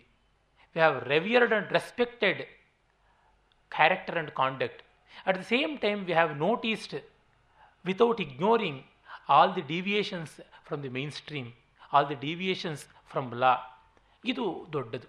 ಒಂದು ದೊಡ್ಡ ಪರಂಪರೆಗೆ ಎರಡೂ ಇರಬೇಕು. ದೊಡ್ಡ ಆದರ್ಶವೂ ಗೊತ್ತಾಗಬೇಕು, ವ್ಯವಹಾರದ ಸ್ಖಾಲಿತ್ಯ ಏನು ಅನ್ನೋದು ಗೊತ್ತಾಗಬೇಕು. ರಾಮಾಯಣ ಮಹಾಭಾರತಗಳನ್ನು ಕಂಡಾಗ ಅಲ್ಲಿ ಎರಡನ್ನೂ ಗಮನಿಸಿದ್ದಾರೆ. ಪಾಂಡವರನ್ನ ಸತ್ಯವಾದಿಗಳು, ಸತ್ಯಪರಾಕ್ರಮಿಗಳು ಅಂತ ಹೇಳುವಂತೇನೆ ಅವರು ಕೆಲವೊಂದು ಕಡೆ ಹಳಿ ತಪ್ಪಿದ್ದಾರೆ, ಹಾದಿ ತಪ್ಪಿದ್ದಾರೆ, ಆದರೆ ಅದನ್ನು ವ್ಯಾಸರು ಮುಚ್ಚುವ ಪ್ರಯತ್ನ ಮಾಡಿಲ್ಲ. ತೋರ್ಪಡಿಸಿದ್ದಾರೆ. ರಾಮನೂ ಅಷ್ಟೇನೆ. ರಾಮೋದ್ವಿರ್ನಾಭಿಭಾಷತೆ ರಾಮಸತ್ಯ ಪರಾಕ್ರಮ ಎಲ್ಲ ಹೌದು. ಕೆಲವೊಂದು ಕಡೆ ರಾಮನೂ ಕೂಡ ಬೇರೆಯ ಅರ್ವಾಚೀನ ಕವಿಗಳು ತುಳಸಿದಾಸರೋ ಕಂಬರೋ ಇವರುಗಳೆಲ್ಲ ಹೇಳಿರುವಂತೆ ಈ ಧರ್ಮ ಯಂತ್ರದಂತೆ ವರ್ತಿಸದೆ ಕೈಕೆಯನ್ನು ಒಂದು ಕಡೆ ಬೈಕೋತಾನೆ. ದಶರಥನ ಒಂದು ಕಡೆ ಬೇಸರಿಸ್ಕೊಳ್ತಾನೆ, ಸೀತೆಯನ್ನು ಹಲವು ಕಡೆ ಬೈತಾನೆ, ಇವೆಲ್ಲ ಉಂಟು. ಅದು ಏನು ಅಂತಂದರೆ ಈ ಡಿವಿಯೇಷನ್ನು ಆಗಂತುಕವಾಗಿ ಬಂದದ್ದು. ಅದು ವ್ಯಭಿಚಾರಿ ಭಾವ. It's a passing phase fleeting moment of emotion ಸ್ಥಾಯಿಭಾವವಾದದ್ದು ಯಾವುದು ಅಂತ? ಹಾಗೆ ಅಸತಿ ಚಾರಿತ್ರ್ಯ ಕೂಡ ನಮ್ಮ ಕಾವ್ಯಗಳಲ್ಲಿ ಒಂದು ಮುಖ್ಯವಾದದ್ದು. ಶೀಲವತಿಯಲ್ಲದ ಸ್ತ್ರೀಯ ಬದುಕು. ಇದೇನು ಹೆಂಗಸರನ್ನೇ ಬೈಯೋದಕ್ಕೆ ಹೊರಟಿದ್ದಾರಾ ಅಂದರೆ ಒಬ್ಬ ಹೆಣ್ಣು ಶೀಲವತಿ ಅಲ್ಲ ಅಂದರೆ ಇನ್ನೊಬ್ಬ ಗಂಡು ಶೀಲವಂತ ಅಲ್ಲ ಅಂತ ತಾನೇ ತಾನಾಗಿ ಗೊತ್ತಾಗುತ್ತದೆ. ನಮ್ಮಲ್ಲಿ ಲಾಘವ ಬೇಕು. ಅದಕ್ಕೋಸ್ಕರವಾಗಿ ಒಂದು ಹೇಳಿದ್ರೆ ಸಾಕು, ಮತ್ತೊಂದು ಗೊತ್ತಾಗುತ್ತದೆ. ಅಂಥ ಒಂದು ಸಂದರ್ಭ ಇಲ್ಲಿ ಕಾಣಸಿಗುತ್ತದೆ ಗಹವಯಿ ಗಮ್ಮು, ಗಹವಯಿ ಗಹೋಮ್ಮ ಸರಣಂ ರಕ್ಕಸು ಯೇ ಅಂತಿ ಅಡ ಅಣ ಭಣಿರಿ ಸಹಸಾಗರಸ್ಯ ತುರಿಯಂ ಪೈಣೋವ್ಯ ಜಾರಮಪ್ಪೇಯಿ. ಬೇಡಿ ಬಂದಿರುವರು ನಮ್ಮ ಆಶ್ರಯವನೇ, ಕೊಡಿರವರಿಗೆ ಒಂದು ವಸತಿ. ಎಂದು ಹಠಾತ್ತನೆ ಬಂದೇರೆ ಎನಿಗೆಯೇ, ಜಾರನ ನಿತ್ತಳು ಅಸತಿ. ಅಯ್ಯೋ ನೋಡಿ, ಇವ್ರ ಪಾಪ ಯಾರೋ ದಿಕ್ಕಿಲ್ಲದವರು, ಹಾದಿ ಹೋಕರು ಬಂದಿದ್ದಾರೆ. ರಾತ್ರಿ ಉಳಿಯೋದಿಕ್ಕೆ ಏನೂ ವ್ಯವಸ್ಥೆ ಇಲ್ಲ ಅಂತ ಹೇಳಿ ತನ್ನ ಪ್ರಿಯಕರನನ್ನೇ ಮನೆ ಯಜಮಾನಿಗೆ ಪರಿಚಯ ಮಾಡಿಕೊಡ್ತಾಳೆ. ಇವ್ರನ್ನ ಪಾಪ ಉಳಿಸ್ಕೊಳ್ಳೋಣ ಅಂತ ಹೇಳಿಬಿಟ್ಟು ಅಂತ. ಇದು ಉಂಟು. ಒಂದು ಕನ್ನಡದ ಜನಪದ ಗೀತ ಇಲ್ಲಿ ನೆನಪಾಗುತ್ತೆ. ಗೋನಳ್ಳಿ ಅಮ್ಮನೆ ಗೊಂಬೆ ತೇರಿನವಳೆ, ದಂಡಿಗೆ ಹೋದ ಮಿಂಡ ಸುಖವಾಗಿ, ದಂಡಿಗೆ ಹೋದ ನನ್ನ ಮಿಂಡ ಸುಖವಾಗಿ ಬಂದರೆ ಗಂಡನ ಆಹುತಿ ಕೊಡುವೇನು ಅಂತ. ಇಷ್ಟು ಘೋರವಾದದ್ದು. ತನ್ನ ಪ್ರಿಯಕರ ಯುದ್ಧಕ್ಕೆ ಹೋದವನು ಆರೋಗ್ಯವಾಗಿ, ಕ್ಷೇಮವಾಗಿ ಅಕ್ಷತಗಾತ್ರನಾಗಿ ಬಂದರೆ ದೇವಿ ಗೋನಹಳ್ಳಿಯ ಅಮ್ಮ ಚಾಮುಂಡೇಶ್ವರಿ ಅಥವಾ ಗೊರವನಹಳ್ಳಿ ಆದರೆ ಲಕ್ಷ್ಮೀ ದೇವಿ ಗಂಡನನ್ನು ಬಲಿ ಕೊಟ್ಬಿಡ್ತೀನಿ ಅಂತ. ಇದು ಒಂದು ಜೋಕ್ ನನಗೆ ನೆನಪಾಗುತ್ತದೆ. ಬೀಚಿಯವರ ಕಾದಂಬರಿಯಲ್ಲಿ ಬರುತ್ತದೆ. ಒಬ್ಬ ವ್ಯಾಪಾರಸ್ಥ ಗಂಡ, ರಾಮಶೇಷಯ್ಯ ಅಂತ. ಅವನು ಹೆಂಡತಿ ಕೂಡ ಅಷ್ಟೇ ವ್ಯಾಪಾರದ ಬುದ್ಧಿ ಉಳ್ಳವಳು. ಈ ಕಿತ್ತ ಮಾಕು ಲಾಭಂ ವಚ್ಚಿಸ್ತೇ, ಏನು ಚೇಸ್ತಾಮೆ? ಅಂತ ಹೇಳ್ಬಿಟ್ಟಿದ್ನು ಅವಳು ಕೇಳ್ತಾಳೆ. ಅವಳನ್ನು ಕೇಳ್ತಾನೆ. ಅಂದರೆ ಈ ಸರ್ತಿ ನಮಗೆ ಲಾಭ ಬಂದರೆ ಏನು ಮಾಡೋದು ಅಂತ. ಆಗ ಅವಳು ಹೇಳ್ತಾಳೆ, ಫೋಟಲ್ ಬೇರೆ ಇಟ್ಟಿರ್ತಾರೆ. ತುಂಬ ಒಡೆ ಕರೆದು ಕರೆದು ಕರೆದು ತುಂಬ ಕರೆಯಲಾಗದಂತೆ ಮರಕೆಣ್ಣೆ ಉಳಿದಿದೆ. ಅದರೊಳಗೆ ಒಕ್ಕ ದೀಪಂ ಪೇಟೆಸ್ತಾಮ ದೇವಣಿಕಿಂತ ಆದರೆ ಗಂಡ ಅಷ್ಟಕ್ಕೆ ಬಿಡೋದಿಲ್ಲ. ನೀಕೇಮೇನ ಬುದ್ಧಂದೇಮೆ. ಜಗತ್ತಂತ ವೆಲಗಿಂಚೆ ಆಮೇಕು. ಮೇಮೇಮೆ ದೀಪಾನ್ పెట్టేది ಜಗತ್ತನ್ನೇ ಬೆಳಗಿಸೋಳಿಗೆ ನಾವೇನು ದೀಪ ಇಡೋದು? ನಿನಗೇನು ಬುದ್ಧಿ ಇದೆಯಾ? ಆ ದೇವಿ ಹೆಸರಿನಲ್ಲಿ ನಾವಿಬ್ಬರು ಉಪವಾಸ ಮಾಡಿಬಿಡೋಣ. ನನಗಾಗದೆ ಇದ್ರೆ ನೀನು ಮಾಡಿಬಿಡು. ನಿನಗೋಸ್ಕರ ಅಂತ ಹರಕೆ ಹೊತ್ಕೊಂಡು ಬಿಡ್ತೀನಿ ಅಂತ ಹೇಳ್ಬಿಟ್ಟು ಅಂತಾನೆ. ಹೀಗೆ ಈ ರೀತಿ ಮಾಡುವಂಥದ್ದು ಉಂಟು. ಇವಳು ಹಾಗೆ, ಅವನು ಚೆನ್ನಾಗಿ ಬಂದರೆ ಇವನನ್ನು ಆಹುತಿ ಕೊಡ್ತೀನಿ ಅಂತ ಕೇಳ್ತಾಳೆ ಅಂತ. ಒಮ್ಮೆ ನಾನು ಈ ಪದ್ಯವನ್ನು ಅರಾಮಿತ್ರ ಅವರು ಹೇಳಿದಾಗ, ಇದೇನು ಸರ್ ಇಷ್ಟು ಬರ್ಬರವಾಗಿದೆಯಲ್ಲ ಅಂದರೆ ಇನ್ನೊಂದು ದೃಷ್ಟಿಯಿಂದಲೂ ನೋಡಿ, ಅವಳಿಗೆ ಅರೇಂಜ್ಡ್ ಮ್ಯಾರೇಜ್ನ ಸಮಸ್ಯೆ ಏನಾಗಿದೆ ಅಂತ. ಇಷ್ಟವಿಲ್ಲದ ಮದುವೆ, ಒತ್ತಾಯದ ಮದುವೆ ಆಗಿಬಿಟ್ಟಿದೆಯಲ್ಲ. ಮಧುರವಾಣಿ ಅಂತ ಒಬ್ಬ ಕವಿಯತ್ರಿ ಒಂದು ವ್ಯಂಗ್ಯದ ಪದ್ಯವನ್ನು ಹೇಳುವುದು ಅದರ ತಾತ್ಪರ್ಯ ನನಗೆ ನೆನಪಾಗುತ್ತೆ. ತಂಜಾವೂರಿನ ರಘುನಾಥ ನಾಯಕನ ಆಸ್ಥಾನದಲ್ಲಿದ್ದ ಶತಾವಧಾನಿನಿ ಆಕೆ ಆರು ಭಾಷೆಗಳಲ್ಲಿ ಅವಧಾನ ಮಾಡ್ತಾ ಇದ್ದಳು. ಹನ್ನೆರಡು ನಿಮಿಷಕ್ಕೆ ನೂರು ಪದ್ಯ ರಚನೆ ಮಾಡ್ತಾ ಇದ್ದಳು. ವೀಣಾವಾದನ ಮಾಡಿಕೊಂಡು ಶತಾವಧಾನ ಮಾಡ್ತಾ ಇದ್ದಳು. ಅಂಥವಳು ಅವಳು ಹೇಳ್ತಾಳೆ, ನನ್ನ ಗಂಡ ನೋಟದಲ್ಲಿ ನವಿಲಷ್ಟೇ ಚೆನ್ನಾಗಿರ್ತಾನೆ, ಮಾತಿನಲ್ಲಿ ಗಿಳಿಯಷ್ಟು ಚೆನ್ನ, ಹಾಡಿನಲ್ಲಿ ಕೋಗಿಲೆಯನ್ನು ಮೀರಿಸ್ತಾನೆ, ನಡೆಯಲ್ಲಿ ಹಂಸದಂತೆ ಶುದ್ಧ ಮತ್ತು ಸ್ಪಷ್ಟ, ಇನ್ನು ಲಲ್ಲೆಗೆರೆಯುವುದರೊಳಗೆ ಪಾರಿವಾಳವನ್ನು ಮರೆಯಿಸ್ತಾನೆ, ಆತ್ಮೀಯತೆಯಲ್ಲಿ ಚಕ್ರವಾಕವನ್ನು ಮೀರಿಸ್ತಾನೆ, ಆದರೂ ಅವನ ಗಂಡ ಅನ್ನೋದೇ ಒಂದು ದೊಡ್ಡ ಡಿಫಿಷಿಯನ್ಸಿ ಅಂತ. ಅಂದರೆ ನಮ್ಮ ಪ್ರಾಚೀನ ಕವಯಿತ್ರಿಯರಿಗೆ ದಾಕ್ಷಿಣ್ಯ ಕಾಡಿಲ್ಲ ತಮಗೆ ಹೇಳಿದ್ದನ್ನು, ತಮಗೆ ಅನ್, ಅನಿಸಿದ್ದನ್ನು ಹೇಳುವುದಕ್ಕೆ. ಹಾಗಂತ ಹೇಳಿ ಪ್ರಾಚೀನ ಭಾರತವೆಲ್ಲ ಹದಗೆಟ್ಟಿದ್ದು ಅಂತ ಅರ್ಥ ಅಲ್ಲ. ನೋಡಿ, ಇದು ಎಷ್ಟು ಅಪಸ್ವರವನ್ನು ಎತ್ತಲೇಬೇಕು ಅಂತಿದ್ದವರಿಗೆ ಹಾಗೂ ಹೇಳುವುದು, ಹೀಗೂ ಹೇಳುವುದಾಗುತ್ತದೆ. ಕಥಾ ಸರಿತ್ಸಾಗರವನ್ನು ಓದಿದರೆ ಭಾರತೀಯ ಸಮಾಜದ ಸಹಜವಾದ ಸ್ಥಿತಿ ಏನು ಅಂತ ಗೊತ್ತಾಗುತ್ತದೆ. ಅದೇ ಸಂದರ್ಭದಲ್ಲಿ ಮೃಚ್ಛಕಟಿದಂಥ ಕಾವ್ಯವನ್ನು ನೋಡಿದಾಗ, ದೃಶ್ಯ ಕಾವ್ಯವನ್ನು ನೋಡಿದಾಗ ಎರಡೂ ಗೊತ್ತಾಗುತ್ತೆ. ಆದರ್ಶ ಏನು, ಪತನ ಏನು, ಎರಡೂ ಗೊತ್ತಾಗುತ್ತದೆ. ಇದು ಗಮನಿಸಿ ನೋಡಬೇಕು. ಉದಾರವಾದ, ರುಜುವಾದ ದೃಷ್ಟಿ ಬೇಕಾಗುತ್ತದೆ. ಇದನ್ನು ಕೂಡ ಗಾಥಾ ಸಪ್ತಶತಿ ಹೇಳುತ್ತದೆ. ನಾವು ಮೊನ್ನೆ ದಿವಸ ನೋಡಿದ್ವಿ. ಒಬ್ಬ ಬಡವಿ ತನ್ನ ಶೀಲವನ್ನು ಹೇಗೆ ಕಾಪಾಡಿಕೊಂಡ್ಳು ಅಂತ. ಮತ್ತೊಬ್ಬ ಶ್ರೀಮಂತ ಕುಟುಂಬದ ಹೆಣ್ಣು ಬೇರೆ ಹೆಣ್ಣು ಮಕ್ಕಳಿಗೆ ಕಣ್ಣು ಕುಕ್ಕೀತು. ಅವರು ಹಾದಿಗೆಟ್ಟಾರು ಅಂತ ತಾನು ಒಡವೆಗಳನ್ನು ಅಲಂಕಾರ ಮಾಡಿಕೊಳ್ಳದೆ ಉಳಿದದ್ದು. ಈ ಸಂವೇದನೆಯನ್ನು ಹೇಳ್ತಾ ಇಂಥದ್ದನ್ನು ತೋರ್ಪಡಿಸುತ್ತದೆ. ಗಾಥಾ ಸಪ್ತಶತಿಯ ದೊಡ್ಡತನ ಇರೋದು ಅದರೊಳಗೇನೆ. Great work will never be blind to wickedity or evil in the society at the same time it will not glorify that ಅದನ್ನು ಕೊಂಡಾಡಿ ತಲೆ ಮೇಲೆ ಏರಿಸೋದಿಲ್ಲ. ಇನ್ನು ನಾಲ್ಕನೇ ಶತಕಕ್ಕೆ ನಾವು ಹೋದರೆ ಮೊದಲನೇ ಪದ್ಯ ಈ ರೀತಿಯಾದದ್ದೇನೆ. ತೌರಿನ ನಂಟರು ಅಂತ ಹೇಳಿ ತನ್ನ ಪ್ರೀಕರನನ್ನು ತೋರಿಸಿದಳು ಅಂತ. ಆದರೆ ಅದಕ್ಕಿಂತ ಮಿಗಿಲಾಗಿ ಒಂದು ಸುಂದರವಾದ ಪದ್ಯ ಏಳನೆಯದು ಕಾಣಿಸುತ್ತದೆ. ಅಲ್ಲಿ ಒಬ್ಬ ಪ್ರಾಮಾಣಿಕವಾದಂಥ ಪ್ರೀತಿಯ ಪೂರವನ್ನು ಹರಿಸುವ ಮಹಿಳೆಯ ಆತ್ಮೀಯತೆ. ಹತ್ತೇಸು ಅಪಾಯೇ ಹತ್ತೇಸು ಅಪಾಯೇಸು, ಅ ಅಂಗುಲಿ ಗಣ್ಣಯ್ಯೇ ಐಗಯ್ಯಾದಿಯ ಎಣ್ಹಿಂ ಗುಣಕೇಣ ಗಣಿಚ್ಚವು ತಿಬಣಿವು ರುಯಿ ಮುದ್ದ. ಕೈಬೆರಳುಗಳನ್ನು, ಕಾಲ್ಬೆರಳುಗಳನ್ನು ಒಂದೊಂದ ನೆನೆಸೂತ ಮುಗುದೆ. ಇದಕ್ಕೆ ಮೀರಿದ ಗಡುವಿನ ದಿವಸಗಳನ್ನು ಅಳುವುದೆಂತೆಣಿಸುವುದೆಂದೇ. ಒಬ್ಬ ಮುಗ್ಧೆ ಕೈ ಬೆರಳು ಮತ್ತು ಕಾಲು ಬೆರಳುಗಳ ಒಟ್ಟು ಇಪ್ಪತ್ತು ಸಂಖ್ಯೆ ಎಣಿಸೋದಕ್ಕೆ ಇವೆ. ಇದಕ್ಕೂ ಮಿಗಿಲಾಗಿ ಎಣಿಸುವಂಥದ್ದು ಸ್ಥಿತಿ ಬಂದರೆ ಏನು ಮಾಡೋದು ಅಂತ ಗೊತ್ತಿಲ್ಲದೆ ಅಳ್ತಾ ಇದ್ದಾಳೆ ಅಂತ. ಅವಳು ಮುಗ್ಧೆ, ಪಾಪ ಎಣಿಕೆ ಬರೋಲ್ಲ. ಕೈ ಬೆರಳು ಮಡಚಿ ಎಣಿಸಬೇಕು. ಕಾಲು ಬೆರಳು ನೋಡಿ ಎಣಿಸಬೇಕು. ಈ ಥರ ಸ್ಥಿತಿ ಇದೆ. ಅವನು ಹೋಗಿಬಿಟ್ರೆ ಎಣಿಸುವುದು ಹೇಗೆ ಅಂತ. ಆ ಎಣಿಕೆ ಕ್ರಮದ ಬಗ್ಗೆ ಕೂಡ ಮೊನ್ನೆ ನೋಡಿದ್ವಿ. ಮಸಿಯ ಗುರುತುಗಳನ್ನು ಗೋಡೆಯ ಮೇಲೆ ಮಾಡ್ತಕ್ಕಂಥದ್ದಿಲ್ಲ. ಹೀಗೆ ಈ ಥರದ ಪ್ರಾಮಾಣಿಕವಾದ ಮುಗ್ಧತೆ ಕೂಡ ನಮಗೆ ಕಾಣಿಸುವಂಥದ್ದುಂಟು. ಆ ಮುಗ್ಧತೆಯ ವಿನೋದ ವಿಡಂಬನೆಗಳನ್ನು ಕೂಡ ಮಾಡಿರೋದುಂಟು. ಅದನ್ನು ಕೂಡ ನಾವು ನೋಡಿದ್ದೀವಿ. ಹೀಗೆ ಸಮಾಜದ ಬಹುಮುಖಿಯಾದ ಚಿತ್ರಣವನ್ನು ಕೊಡುತ್ತೆ. ಮತ್ತೊಂದು ಪದ್ಯ. ಅದರ ಪ್ರಕೃತಿ ಚಿತ್ರಣಕ್ಕಾಗಿಯೇ ಗಮನೀಯವಾದದ್ದು. ಕೀರಮುಹ ಸಚ್ಚೇಹೇಹಿಂ ರೇಯೈ ವಸುಹ ಪಲಾಸ ಕುಸುಮೇಹಿಂ ಬುದ್ಧಸ್ಸ ಚಲಣ ವಂದಣ ಪಡಿಯೇದಿವ ಭಿಕ್ಕು ಸಂಗೇಹಿಂ. ಗಿಣಿಮೂತಿ ಗೆಣೆಯಾದ ಮುತ್ತುಗದ ಹೂಗಳು ಉದುರಿ ಬಿದ್ದಿವೆ ನೆಲದ ಮೇಲೆ. ಗಿಣಿಮೂತಿ ಗೆಣೆಯಾದ ಮುತ್ತುಗದ ಹೂಗಳು ಉದುರಿ ಬಿದ್ದಿವೆ ನೆಲದ ಮೇಲೆ. ಬುದ್ಧ ದೇವನ ಪಾದ ವಂದನೆಗೆಂದೆರಗೈದ ಭಿಕ್ಷು ಸಂಘದ ಓಲೆ. ಗಿಣಿಮೂತಿಯ ಒಂದು ಬಣ್ಣ, ಅಂದರೆ ಗಿಣಿಯ ಕೊಕ್ಕಿನ ಬಣ್ಣಕ್ಕೆ ಹೋಲಿಕೆಯಾದಂಥ ಮುತ್ತುಗದ ಹೂವುಗಳು ನೆಲದ ಮೇಲೆ ಉದುರಿ ಬಿದ್ದಿವೆ. ಅವು ಹೇಗಿವೆ ಅಂತಂದರೆ ಬುದ್ಧನಿಗೆ ವಂದನೆ ಮಾಡ್ತಾ ಇರತಕ್ಕಂಥ ಭಿಕ್ಷುಗಳ ಹಾಗಿವೆ ಅಂತ. ಈ ಮುತ್ತುಗದ, ಅಂದರೆ ಕಿಂಶುಕ ಅಥವಾ ಪಲಾಶ, ಆ ಪಲಾಶ ಪುಷ್ಪವನ್ನು ಕಂಡವರಿಗೆ ಗೊತ್ತಾಗುತ್ತದೆ. ಬಾಲೇಂದು ವಕ್ರಾಣ್ಯ ವಿಕಾಸಿ ಭಾವಾತ್ ಅಂತ ಕಾಳಿದಾಸ ಕುಮಾರ ಸಂಭವದಲ್ಲಿ ವರ್ಣಿಸಿದ್ದಾನಲ್ಲ, ಆ ತರಹ ಅವು ಅರ್ಧಚಂದ್ರಾಕಾರದಲ್ಲಿ ಇರುತ್ತವೆ. ನೆಲಕ್ಕೆ ಬಿದ್ದಾಗ ಯಾರೋ ಒಬ್ಬರು ಕಾಲು ಮಡಚಿ ನಮಸ್ಕಾರ ಮಾಡ್ತಾ ಇರುವಂತೆ, ಅಂದರೆ ಪಂಚಾಂಗ ನಮಸ್ಕಾರವನ್ನು ಮಾಡ್ತಾ ಇರುವಂತೆ ತೋರುತ್ತದೆ. ಅದು ಹೇಗೆ? ಕಾಷಾಯ ಉಟ್ಟವರು, ಚೀವರ ಕಾಷಾಯವನ್ನು ಉಟ್ಟುಕೊಂಡಂಥವರು ತಲೆ ಬಗ್ಗಿಸಿ ನಮಸ್ಕಾರ ಮಾಡಿದಾಗ ಹೇಗೆ ಕಾಣಿಸುತ್ತೋ ಹಾಗೆ ಇರುತ್ತದೆ ಈ ಒಂದು ಕಿಂಶುಕ ಅಥವಾ ಪಲಾಶ ಪುಷ್ಪ ಕೆಳಕ್ಕೆ ಬಿದ್ದಾಗ ಅದನ್ನು ವರ್ಣಿಸ್ತಾ ಇದ್ದಾನೆ ಕವಿ. ಗಾಥಾ ಸಪ್ತಶತಿಯಲ್ಲಿ ಅನೇಕ ದೇವತೆಗಳ ಮತ್ತು ಬೇರೆ ಬೇರೆ ಶ್ರದ್ಧಾ ವಿಶ್ವಾಸಗಳ ಪರಾಮರ್ಶೆ ಅಲ್ಲಲ್ಲಿ ಬರುತ್ತದೆ. ಗಣಪತಿಯನ್ನು ಅಲ್ಲಲ್ಲಿ ಉಲ್ಲೇಖ ಮಾಡುವುದು ಕಾಣಿಸುತ್ತದೆ. ಕೃಷ್ಣನ ಉಲ್ಲೇಖವಂತೂ ಹಲವು ಕಡೆ ಬರ್ತದೆ. ಶಿವನ ಉಲ್ಲೇಖ ಉಂಟು.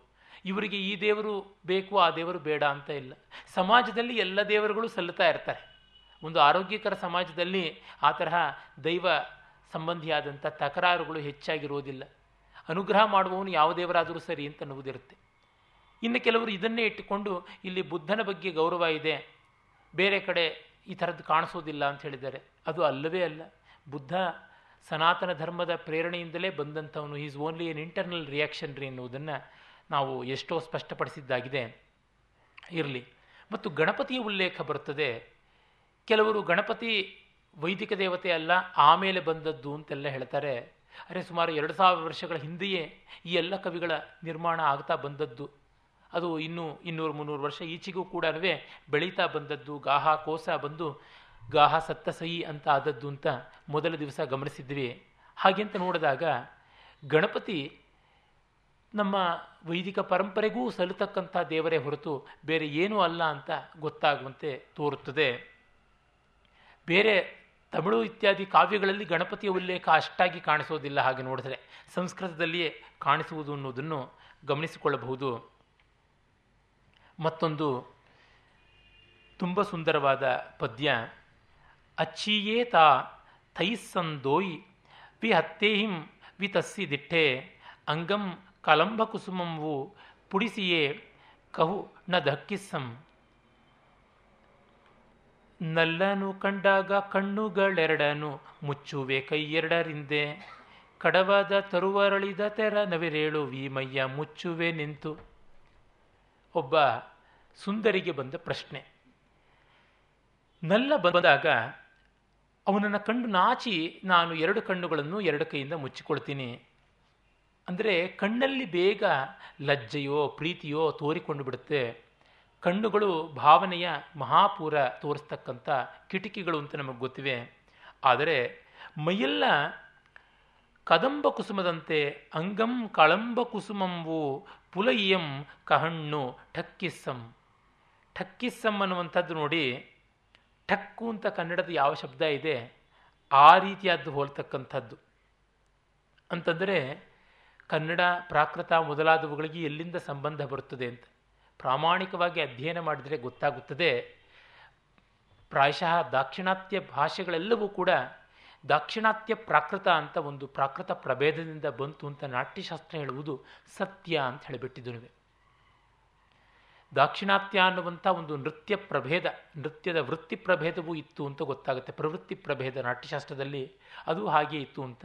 ಪ್ರಾಚೀನ ವ್ಯಾಕರಣ ವಿದ್ವಾಂಸರು ಕನ್ನಡ ನಾಡಿಗೆ ಸೇರಿದಂಥವರು ಕೂಡ ಸಂಸ್ಕೃತ, ಪ್ರಾಕೃತ ದೇಶ್ಯ ಮೊದಲಾದಂಥವು ಅಂತ ಹೇಳ್ತಾ ಆ ಪ್ರಾಕೃತ ವಿಭಾಗಗಳಲ್ಲಿ ದಾಕ್ಷಿಣಾತ್ಯ ಪ್ರಾಕೃತವನ್ನು ಹೇಳ್ತಾರೆ. ಇರಲಿ ಈ ಥರದ್ದು ಎಷ್ಟೋ ಶಬ್ದಗಳು ಕನ್ನಡದಂತೆ ತೋರುವು ಪ್ರಾಕೃತ ಮೂಲವಾಗಿ ಬಂದದ್ದು ನಮಗೆ ಸಿಗುತ್ತವೆ ಅಂತ ಈ ಮೂರು ದಿವಸಗಳಲ್ಲಿಯೇ ನಾನು ಆಗಾಗ ಹೇಳಿದ್ದೆ. ಇಲ್ಲಿ ಅವಳ ಪ್ರಶ್ನೆ ಏನು? ಅವನು ಎದುರಿಗೆ ಕಂಡಾಗ ಕಣ್ಣು ಮುಚ್ಚುತ್ತೀನಿ, ಆದರೆ ಮೈಯ ರೋಮಾಂಚನವನ್ನು ಹೇಗೆ ಮುಚ್ಚಲಿ ಅಂತ. ಆ ಮೈಯ ರೋಮಾಂಚನಕ್ಕೆ ಅವಳು ಕೊಡ್ತಕ್ಕಂಥ ಉದಾಹರಣೆ ಕದಂಬ ಪುಷ್ಪ. ಕದಂಬ ಮಳೆಗಾಲದಲ್ಲಿ ಅರಳತಕ್ಕಂಥ ಹೂವನ್ನು ಉಳ್ಳ. ಇದು ಅಂದರೆ ಮಳೆಗಾಲದ ಆ ಆಗಮನದಲ್ಲಿ ನಾಯಕರು ಬರ್ತಾರೆ, ಪಾಂಥರು ಪ್ರಯಾಣಕ್ಕೆ ಹೋದವರು ಅವರು ಬರ್ತಾರೆ. ಮೋಡದ ಗುಡುಗಿನಿಂದ ನಲ್ಲೆಯರ ಎದೆ ಸೀಳುವ ಮುನ್ನವೇ ಅವರು ಬರ್ತಾರೆ ಅಂತ ಸಂಸ್ಕೃತ ಕಾವ್ಯಗಳ ಸಮಯ. ಅದು ಬರೀ ಸಂಸ್ಕೃತ ಕಾವ್ಯಗಳಿಗೆ ಮಾತ್ರವಲ್ಲ, ತಮಿಳು ಕಾವ್ಯಕ್ಕೂ ಉಂಟು ಅಂತ. ಒಂದು ತಮಿಳು ಕಾವ್ಯದ ಉಲ್ಲೇಖವನ್ನು ನಾನೀಗ ಮಾಡಿಯೇ ತೋರಿಸಬಹುದು. ಬಹಳ ಸೊಗಸಾಗಿರ್ತಕ್ಕಂಥ ಮುಲ್ಲೈ ಎನ್ನುವಂಥ ಒಂದು ತಿಣಿ ಪ್ರಭೇದದಲ್ಲಿ ಬರ್ತಕ್ಕಂಥದ್ದು ಆ ಒಂದು ಕವಿತೆ. ಅಲ್ಲಿ ನಾವು ನೋಡಬಹುದು ಎಷ್ಟು ಸ್ಪಷ್ಟವಾಗಿ ಈ ರೀತಿಯಾದ ಸಂವಾದ ನಮಗೆ ತಾನೇ ತಾನಾಗಿ ಗೋಚರವಾಗುತ್ತದೆ ಅನ್ನುವುದಕ್ಕೆ ಒಂದು ಉದಾಹರಣೆ. ಮಡಬವಾಳಿ ಮೈಂಗೈ ಮಾಯಿನಂ ಕಾಲಂ ಮಾರಿ பெய்தன அதன் எதிர் ஆலலும் அலின பிடவும் புத்தன காரன்று இகுனை தீர்க்க நின் படரே கழிந்த மாறிக்கும் ஒழிந்த பழி நீர் புது நீர் கோழிய உகுத்தரும் நொதுமல் ವಾನತ್ತುಂ ಒಳಂಗು ಕುರಲ್ ಕೆಟ್ಟೈ ಕೊನ್ನಿನೀಯ ಅಂದರೆ ಇದನ್ನು ಕನ್ನಡದಲ್ಲಿ ಸಾಂಗತ್ಯದಲ್ಲೇ ಅನುವಾದ ಮಾಡಿದ್ದೀನಿ ಕಳೆದ ವರ್ಷದ ನೀರನ್ನು ನೀ ಮೋಡ ಚೆಲ್ಲಿದೆ ತಿಳಿಯದೆ ಕುಣಿದಿದೆ ನವಿಲು ಬೆಳಿವುವನಂತೆಯೇ ತಳೆದಿದೆ ತರುವಿದು, ಅಳದಿರೋ ಕಾರಿಲ್ಲವಿನ್ನು ಕೆಲವು ಹೂಗಳು ಮಳೆಗಾಲದಲ್ಲಿ ಬಿಡುತ್ತವೆ, ಅಂಥದ್ದು ಒಂದು ಪ್ರಭೇದದ ಹೂವು ಬಿಟ್ಟಿದೆ. ಬೆಳ್ಳಗೆ ಹೂ ಬಿಟ್ಟಿದೆ. ಅದನ್ನು ನೋಡಿ ನಾಯಕಿಗೆ ಕಳವಳ. ಮಳೆಗಾಲ ಬಂದುಬಿಡ್ತು, ಇನ್ನೂ ಪ್ರಿಯ ಬಂದಿಲ್ಲ ಅಂತ. ಅದಕ್ಕೆ ಇವಳು ಸಖಿ ಒಬ್ಬಳು ಹೇಳ್ತಾ ಇದ್ದಾಳೆ ಈ ಮೋಡ ಮಳೆ ಹನಿಸ್ತಾ ಇರ್ತಕ್ಕಂಥದ್ದು ಕಳೆದ ವರ್ಷದ ಸ್ಟಾಕು, ಇನ್ನು ಶಿಲ್ಕು ಕಳೆದ ವರ್ಷದ ನೀರು ನೀ ಮೋಡ ಚೆಲ್ಲಿದೆ ಅಂತಂದರೆ, ಮಡಬ ವಾಳೆ ಮಂಗೈ ಮಾಯಿನಂ ಕಾಲಮಾರಿ ಪೈದನ ಅದನ್ ಎದಿರ್ ಅಲಲುಂ ಅಲಿನ ಪಿಡವುಂ ಪುತ್ತನ. ಕಾರನ್ರು ಇಕುತನಿ ತೀರ್ಕ ನಿನ್ ಪಡರೆ. ಕಾರ್ ಮಳೆಗಾಲ ಕಳೆದ ವರ್ಷದ್ದು, ಅದರದಿನ್ನೂ ಅವಶೇಷ ಉಳಿದಿದೆ. ಹಿಂದಿನ ವರ್ಷದ ಸಂಡಿಗೆ ಈ ವರ್ಷಕ್ಕೂ ಕರೆಯೋದಕ್ಕೆ ಸ್ವಲ್ಪ ಅಲ್ಪ ಇಟ್ಟುಕೊಂಡಂತೆ, ಅದು ಉಳಿಸಿಕೊಂಡು ಸ್ವಲ್ಪ ಚಿಮ್ಮಿಸಿದೆ. ಅದನ್ನು ನೋಡಿ ಪೆದ್ದು ನವಿಲು ಕುಣಿದು ಬಿಟ್ಟಿದೆ. ಈ ನವಿಲು ಕುಣಿತಲ್ಲ ಅಂತ ಈ ಮರವು ಒಂದು ಸ್ವಲ್ಪ ಹೂ ಬಿಟ್ಟಿದೆ. ನಿಜವಾಗಲೂ ಮಳೆಗಾಲ ಬಂದಿಲ್ಲ. ಅಳದಿರವು ಕಾರಿಲ್ಲವಿನ್ನು. ನೀನು ಅಳಬೇಡ. ಇನ್ನು ಮಳೆಗಾಲ ಬಂದಿಲ್ಲ ಅಂತ ಹೇಳ್ಬಿಟ್ಟು ಹೇಳ್ತಾ ಇದ್ದಾಳೆ. ಈ ತಮಿಳು ಕಾವ್ಯಕ್ಕೂ ಇಲ್ಲಿ ಕೂಡ ನಾವು ಕಾಣ್ತಕ್ಕಂಥದ್ದಕ್ಕೂ ಎಷ್ಟು ಸಂವಾದ ಇದೆ ನೋಡಿ. ಮಳೆಗಾಲ ಬಂದಾಗ ಕದಂಬ ಪುಷ್ಪಗಳು ಪೂರ್ಣವಾಗಿ ಅರಳುತ್ತವೆ. ಒಂದೊಂದು ಹೂವು ಬಂಗಾರದ ಚೆಂಡಿನಂತೆ ಕಾಣಿಸುತ್ತದೆ. ಅದು ಹೂಗಳು ದೊಡ್ಡ ದೊಡ್ಡ ಹೂಗಳಲ್ಲ, ಆ ಚೆಂಡಿನ ಮೇಲೆ ಸಣ್ಣ ಸಣ್ಣ ಕುಸುಮಗಳಿರುವಂತೆ ತೋರುತ್ತವೆ. ನೋಡಿದ್ರೆ ಬ್ಯಾಡ್ಮಿಂಟನ್ ಬಾಲ್ ತರಹ ಕಾಣಿಸುತ್ತೆ ಕದಂಬ ಪುಷ್ಪ. ಹಾಗೆ ನನ್ನ ಮೈಯೆಲ್ಲ ರೋಮಾಂಚನ ಆಗುತ್ತೆ ಅಂತ ಕದಂಬ ಪುಷ್ಪವೇ a complex flower. It's a great inflorescence. ಅದನ್ನು ಪ್ರಾಯಶಃ ಅಂಬುಲ್ಲಿ ಫೆರೇಸಿ ಎನ್ನುವ ಇನ್ಫ್ಲಾರಿಸೆನ್ಸ್ಗೆ ಆ ಒಂದು ಪುಷ್ಪಮಂಜರಿ ವರ್ಗಕ್ಕೆ ಸೇರಿಸ್ತಾರೆ. ಸುತ್ತು ಸುತ್ತು ಗಟ್ಟಿ ಅದು ಅರಳುತ್ತಾ ಬರುತ್ತದೆ. ಈ ಚೆಂಡು ಮೊದಲಾದಂಥ ಹೂಗಳದು ಅದೇ ದಾರಿ. ಹಾಗೆ ನನ್ನ ಮೈಯೆಲ್ಲ ರೋಮಾಂಚನ ಆಗುತ್ತೆ ಅದನ್ನು ನಾನು ಹೇಗೆ ಮುಚ್ಚಲಿ ಅಂತ. ಅಂದರೆ ಪ್ರೀತಿ ವ್ಯಕ್ತವಾಗೋದು ಬರೀ ಕಣ್ಣಾದರೆ ಮುಚ್ಚಬಹುದು, ಮೈಯೆಲ್ಲ ಆದರೆ ಹೇಗೆ ಮುಚ್ಚುವುದು? ಆರ್ಯ ಸಪ್ತಶತಿ ಗೋವರ್ಧನಾಚಾರ್ಯನ ಕೃತಿ ಅಲ್ಲಿಯ ಪದ್ಯ ಒಂದು ಮೊನ್ನೆ ಉಲ್ಲೇಖ ಮಾಡಿದ್ದೆ. ಸಖಿ ನಾಯಕನನ್ನು ತಿವಿತಾ ಇದ್ದಾಳೆ. ನಿನಗೆ ಬಾಯಲ್ಲಿ ಮಾತ್ರ ಗಿಣಿ ಹಾಗೆ ರಾಗ, ಅವಳಿಗೆ ಗುಲಗಂಜಿ ಹಾಗೆ ಮೈಯೆಲ್ಲ ರಾಗ, ಬಾಯಲ್ಲಿ ಇಲ್ಲ ಅಂತ. ಬಾಯಲ್ಲಿ ಹೇಳ್ಕೊಳಕ್ಕಾಗೋಲ್ಲ. ಮೈಯಲ್ಲಿ ತೋರ್ತಾ ಇದೆ ಪ್ರೀತಿ. ನಮ್ಮ ಕನ್ನಡದ ಕವಯಿತ್ರಿ ವಿಜ್ಜಿಕೆ, ಅಂದರೆ ಕನ್ನಡ ನಾಡಿನ ಸಂಸ್ಕೃತ ಕವಯಿತ್ರಿ ಪುಲಕೇಶಿಯ ಸೊಸೆ, ಅವಳು ಸಹೃದಯರ ಬಗ್ಗೆ ಹೇಳ್ತಾಳಲ್ಲ, ಕವೇರ ಅಭಿಪ್ರಾಯ ಮಶಬ್ದಗೋಚರಂ ಸ್ಫುರಂತ ಮಾರ್ದ್ರೇಶು ಪದೇಶು ಕೇವಲಂ ವದದ್ಭಿರಂಗೈ ಕೃತ ರೋಮವಿಕ್ರಿಯೈ ಜನಸ್ಯ ತೂಷ್ಣೀಂ ಭವಿತಾಯ ಮಂಜಲಿ. ಕವಿಯ ಅಭಿಪ್ರಾಯ ತಿಳಿದು ಅದಕ್ಕೆ ಬಾಯಿಂದ ಮೆಚ್ಚುಗೆ ಸೂಚಿಸಲಾಗದೆ ಮೈಯ ರೋಮಾಂಚ ಆನಂದ ಬಾಷ್ಪಗಳಿಂದಲೇ ವ್ಯಕ್ತೀಕರಿಸುವ ಅಭಿಪ್ರಾಯವುಳ್ಳಂಥ ಆ ಮೌನದ ಸಹೃದಯರಿಗೆ ನನ್ನ ನಮಸ್ಕಾರ ಅಂತ. ಭರತನಾಟ್ಯಶಾಸ್ತ್ರದಲ್ಲಿ ಸಿದ್ಧಿ ಎನ್ನುವ ಒಂದು ಅಂಗವನ್ನು ಹೇಳ್ತಾನೆ. ಹನ್ನೊಂದು ಅಂಗ ನಾಟ್ಯಕ್ಕೆ. ಹನ್ನೊಂದನೇ ಅಂಗ ಸಿದ್ಧಿ. ಅಂದರೆ ಟೋಟಲ್ ಇಫೆಕ್ಟ್ ಅಂತೀವಲ್ಲ, total reaction of the connoisseurs ಅಂತೀವಲ್ಲ, ಆ ಪ್ರೇಕ್ಷಕರ ಸಹೃದಯ ಸಾಮಾಜಿಕ ವರ್ಗದ ಪ್ರತಿಕ್ರಿಯೆ. ಅಲ್ಲಿ ದೈವಿ ಸಿದ್ಧಿ ಎನ್ನುವಾಗ ಎರಡು ವಿಧವಾಗಿ ಹೇಳ್ತಾನೆ. ಒಂದು ಯಾವ ಮಳೆ, ಬೆಂಕಿ ಈ ಥರ ಆಕಸ್ಮಿಕಗಳು ಯಾವುದೂ ಇಲ್ಲದೆ ನಡೆಯುವಂಥದ್ದು ಅಂತ. ಮತ್ತೊಂದು ಚಪ್ಪಾಳೆ ಸಾಧುವಾದ ಆಹ್ ಓಹ್ ವಾಹ್ ಅಂತೆಲ್ಲ ಇಲ್ಲದೆ ಆನಂದ ಬಾಷ್ಪ ರೋಮಾಂಚದಿಂದಲೇ ವ್ಯಕ್ತೀಕರಿಸುವಂಥ ಅಭಿಪ್ರಾಯ, ಅದು ದೈವಿ ಸಿದ್ಧಿ ಅಂತ. ಪದ್ಮಾ ಸುಬ್ರಹ್ಮಣ್ಯಂ ಅವರು ತಮ್ಮ ನಾಟ್ಯಶಾಸ್ತ್ರ ಅನ್ನುವ ಸೀರಿಯಲ್ ಮಾಡಿದಾಗ ಸಿದ್ಧಿಯ ಬಗ್ಗೆ ಕಡೆಗೆ ಹದಿಮೂರನೇ ಎಪಿಸೋಡ್ ಅಂತ ಅನಿಸುತ್ತೆ ಅಲ್ಲಿ ಹೇಳುವಾಗ ಅದೆಲ್ಲ ಅವರು ಮಾನಿಟರ್ ಸ್ಕ್ರೀನ್ ಮೇಲೆ ನೋಡ್ತಾ ಇರ್ತಾರೆ. ಬೇರೆ ಬೇರೆ ಎಪಿಸೋಡ್ಸನ್ನೆಲ್ಲ ಹಾಗೆಯೇ ಆ ವಿದ್ಯಾರ್ಥಿಗಳು ಸ್ತಬ್ಧರಾಗಿದ್ದು ಬಿಡ್ತಾರೆ. ಇನ್ನಿದು ಮುಗಿದೋಗುತ್ತೆ ಇಲ್ಲ, ನಾಟ್ಯಶಾಸ್ತ್ರವನ್ನು ಇದುವರೆಗೂ ತಿಳ್ಕೊಂಡ್ವಿ, ಮತ್ತೇನು ಅಂತ. ಇಷ್ಟು ಒಳ್ಳೆಯದಾದದ್ದು ನಮಗಿನ್ನ ಇಂಥ ಒಳ್ಳೆ ಸಂತೋಷ ಕೊಡ್ತಲ್ಲ ಅಂತ. ಹಾಗೆ ಕಣ್ಣಲ್ಲಿ ನೀರು ತುಂಬಿಕೊಂಡಿರುತ್ತೆ. ಆಗ ಅವರು ಹೇಳ್ತಾರೆ this is what meant by siddhi ಅಂತ ಹೇಳಿಬಿಟ್ಟು. ಅಂದರೆ ಈ ಮೈಯ ರೋಮಾಂಚನ ನವಿರೇಳ್ತಕ್ಕಂಥದ್ದು ಸಾತ್ವಿಕ ವಿಕ್ರಿಯೆಗಳಲ್ಲಿ ಒಂದು ಅಂತ ನಾಟ್ಯಶಾಸ್ತ್ರ ಹೇಳುತ್ತೆ. ಏಳು ಸಾತ್ವಿಕ ಭಾವದಲ್ಲಿ ಸ್ತಂಭ, ಸ್ವೇದ, ರೋಮಾಂಚ, ವೈವರ್ಣ್ಯ ವೇಪತು ಅಶ್ರು ಅಂತೆಲ್ಲ ಬರುತ್ತೆ. ಅದರೊಳಗೆ ಒಂದು ರೋಮಾಂಚ. ಈ ರೋಮಾಂಚನ ಹಾರಿಪುಲೇಷನ್ ಅದು ಕದಂಬ ಪುಷ್ಪದಂತೆ ಆಗುತ್ತದೆ ಅಂತ. ಅವನು ಬರ್ತಾನೆ ಅನ್ನೋದೇ ಸಾಕು ರೋಮಾಂಚನವನ್ನು ಉಂಟು ಮಾಡುತ್ತದೆ ಅಂತ. ಮುಂದೆಯೂ ಕೆಲವು ಪದ್ಯಗಳು ಬಹಳ ಚೆನ್ನಾಗಿ ಈ ಜಾಡಿನಲ್ಲಿ ಬರುತ್ತವೆ. ಅದನ್ನು ನಾವು ನೋಡಬಹುದು. ಹದಿನೈದನೇ ಪದ್ಯ ಹೇಳುತ್ತೆ ಜಂಜಾವಾಯುತ್ಯಣಿಯೇ ಘರಮ್ಯರೋಣ ನೀಸಾಣಿ ಸಣ್ಣಂ. ದಾವೇಯ ವ ಗಯವಯ್ಯಂ ವಿದ್ಯುಜ್ಜೋ ಜಲಹರಾಣ. ಚಂಡಮಾರುತ ಬೀಸಿ ಹಾರಿಸಿ ಹೋಯಿತು. ಆ ಮನೆಯ ಆ ಹುಲ್ಲು ಛಾವಣಿಯ. ಮೋಡಕ್ಕೆ ತೋರ್ಪಂತೆ ಮಿಂಚೊಂದು ಮಿಂಚಿತು. ಸೊರಗಿರ್ಪ ಪಥಿಕವನಿತೆಯ ಅದ್ಭುತವಾದಂಥ ಚಿತ್ರ. ಪರಮೇಶ್ವರ ಭಟ್ಟರ ಅನುವಾದ ಪ್ರಶಂಸನೀಯವಾದದ್ದು. ಆದರೆ ಹಲವು ಕಡೆ ಅವರ ಸಾಂಗತ್ಯದ ಛಂದಸ್ಸಿನ ವ್ಯವಸ್ಥೆ ಸರಿಯಾಗಿಲ್ಲ. ಓದುವಾಗ ನನಗೆ ಎಲ್ಲೆಲ್ಲಿ ನಾಲಿಗೆ ತಡವರಿಸುತ್ತೋ ಅಲ್ಲೆಲ್ಲ ಗಣಭಂಗ ಆಗಿರುವುದು ಗೊತ್ತಾಗುತ್ತದೆ. ಸಾಂಗತ್ಯ ಛಂದಸ್ಸಿಗೆ ನಾಲ್ಕು ವಿಷ್ಣುಗಣ ಮೊದಲನೇ ಪಾದದಲ್ಲಿ, ಎರಡು ವಿಷ್ಣುಗಣ, ಒಂದು ಬ್ರಹ್ಮಗಣ, ಎರಡನೇ ಪಾದದಲ್ಲಿ. ಹಾಗೆಯೇ ಮೂರನೇ ಪಾದದಲ್ಲಿ ನಾಲ್ಕು ವಿಷ್ಣುಗಣ, ಎರಡು ವಿಷ್ಣುಗಣ, ಒಂದು ಬ್ರಹ್ಮ ಹೀಗೆ ಬರಬೇಕು. ಆದರೆ ಕೆಲವು ಕಡೆ ಅವರು ರುದ್ರಗಣಗಳನ್ನು ತಂದು ಬಿಡ್ತಾರೆ ಆಗ ಅದು ಸ್ವಲ್ಪ ನಾಲಿಗೆಗೆ ತೊಡಕಾಗುತ್ತದೆ. ಇಲ್ಲಿ ಆ ರೀತಿಯಾಗಿ ಸ್ವಲ್ಪ ಉಂಟು. ಚಂಡಮಾರುತ ಬೀಸಿ ಹಾರಿಸಿ ಹೋಯಿತು. ಆ ಮನೆಯ ಆ ಹುಲ್ಲು ಛಾವಣಿಯ ಛಾವಣಿಯ ಅನ್ನುವಲ್ಲಿ ರುದ್ರಗಣ ಬಂದಿದೆ. ಮನೆಯ ಆ ಹುಲ್ಲು ಛಾವಣಿಯ. ಹಾಗಾದರೆ ಸರಿಯಾಗುತ್ತೆ. ಇರಲಿ. ಈ ಪದ್ಯದ ಸ್ವಾರಸ್ಯ ನೋಡೋಣ. ಒಂದು ಚಂಡಮಾರುತ ಬಂದು ಪಾಪ ಒಬ್ಬ ವಿರಹಿಣಿಯಾದ ನಾಯಿಕೆಯ ಮನೆಯ ಛದವನ್ನು ರೂಫನ್ನೇ ಹಾರಿಸಿಕೊಂಡು ಹೋಗಿದೆ. ಆಗ ಮೋಡದ ಮಿಂಚಿನ ಕಣ್ಣಿಗೆ ಒಳಗೆ ನವೀತಾ ಇರತಕ್ಕಂಥ ಪಥಿಕ ವನಿತೆ, ಅಂದರೆ ಪ್ರೋಷಿತ ಪತಿಕೆ ಕಾಣಿಸಿದ್ದಾಳೆ, ಸೊರಗಿ ಹೋಗಿದ್ದಾಳೆ ಅಂತ.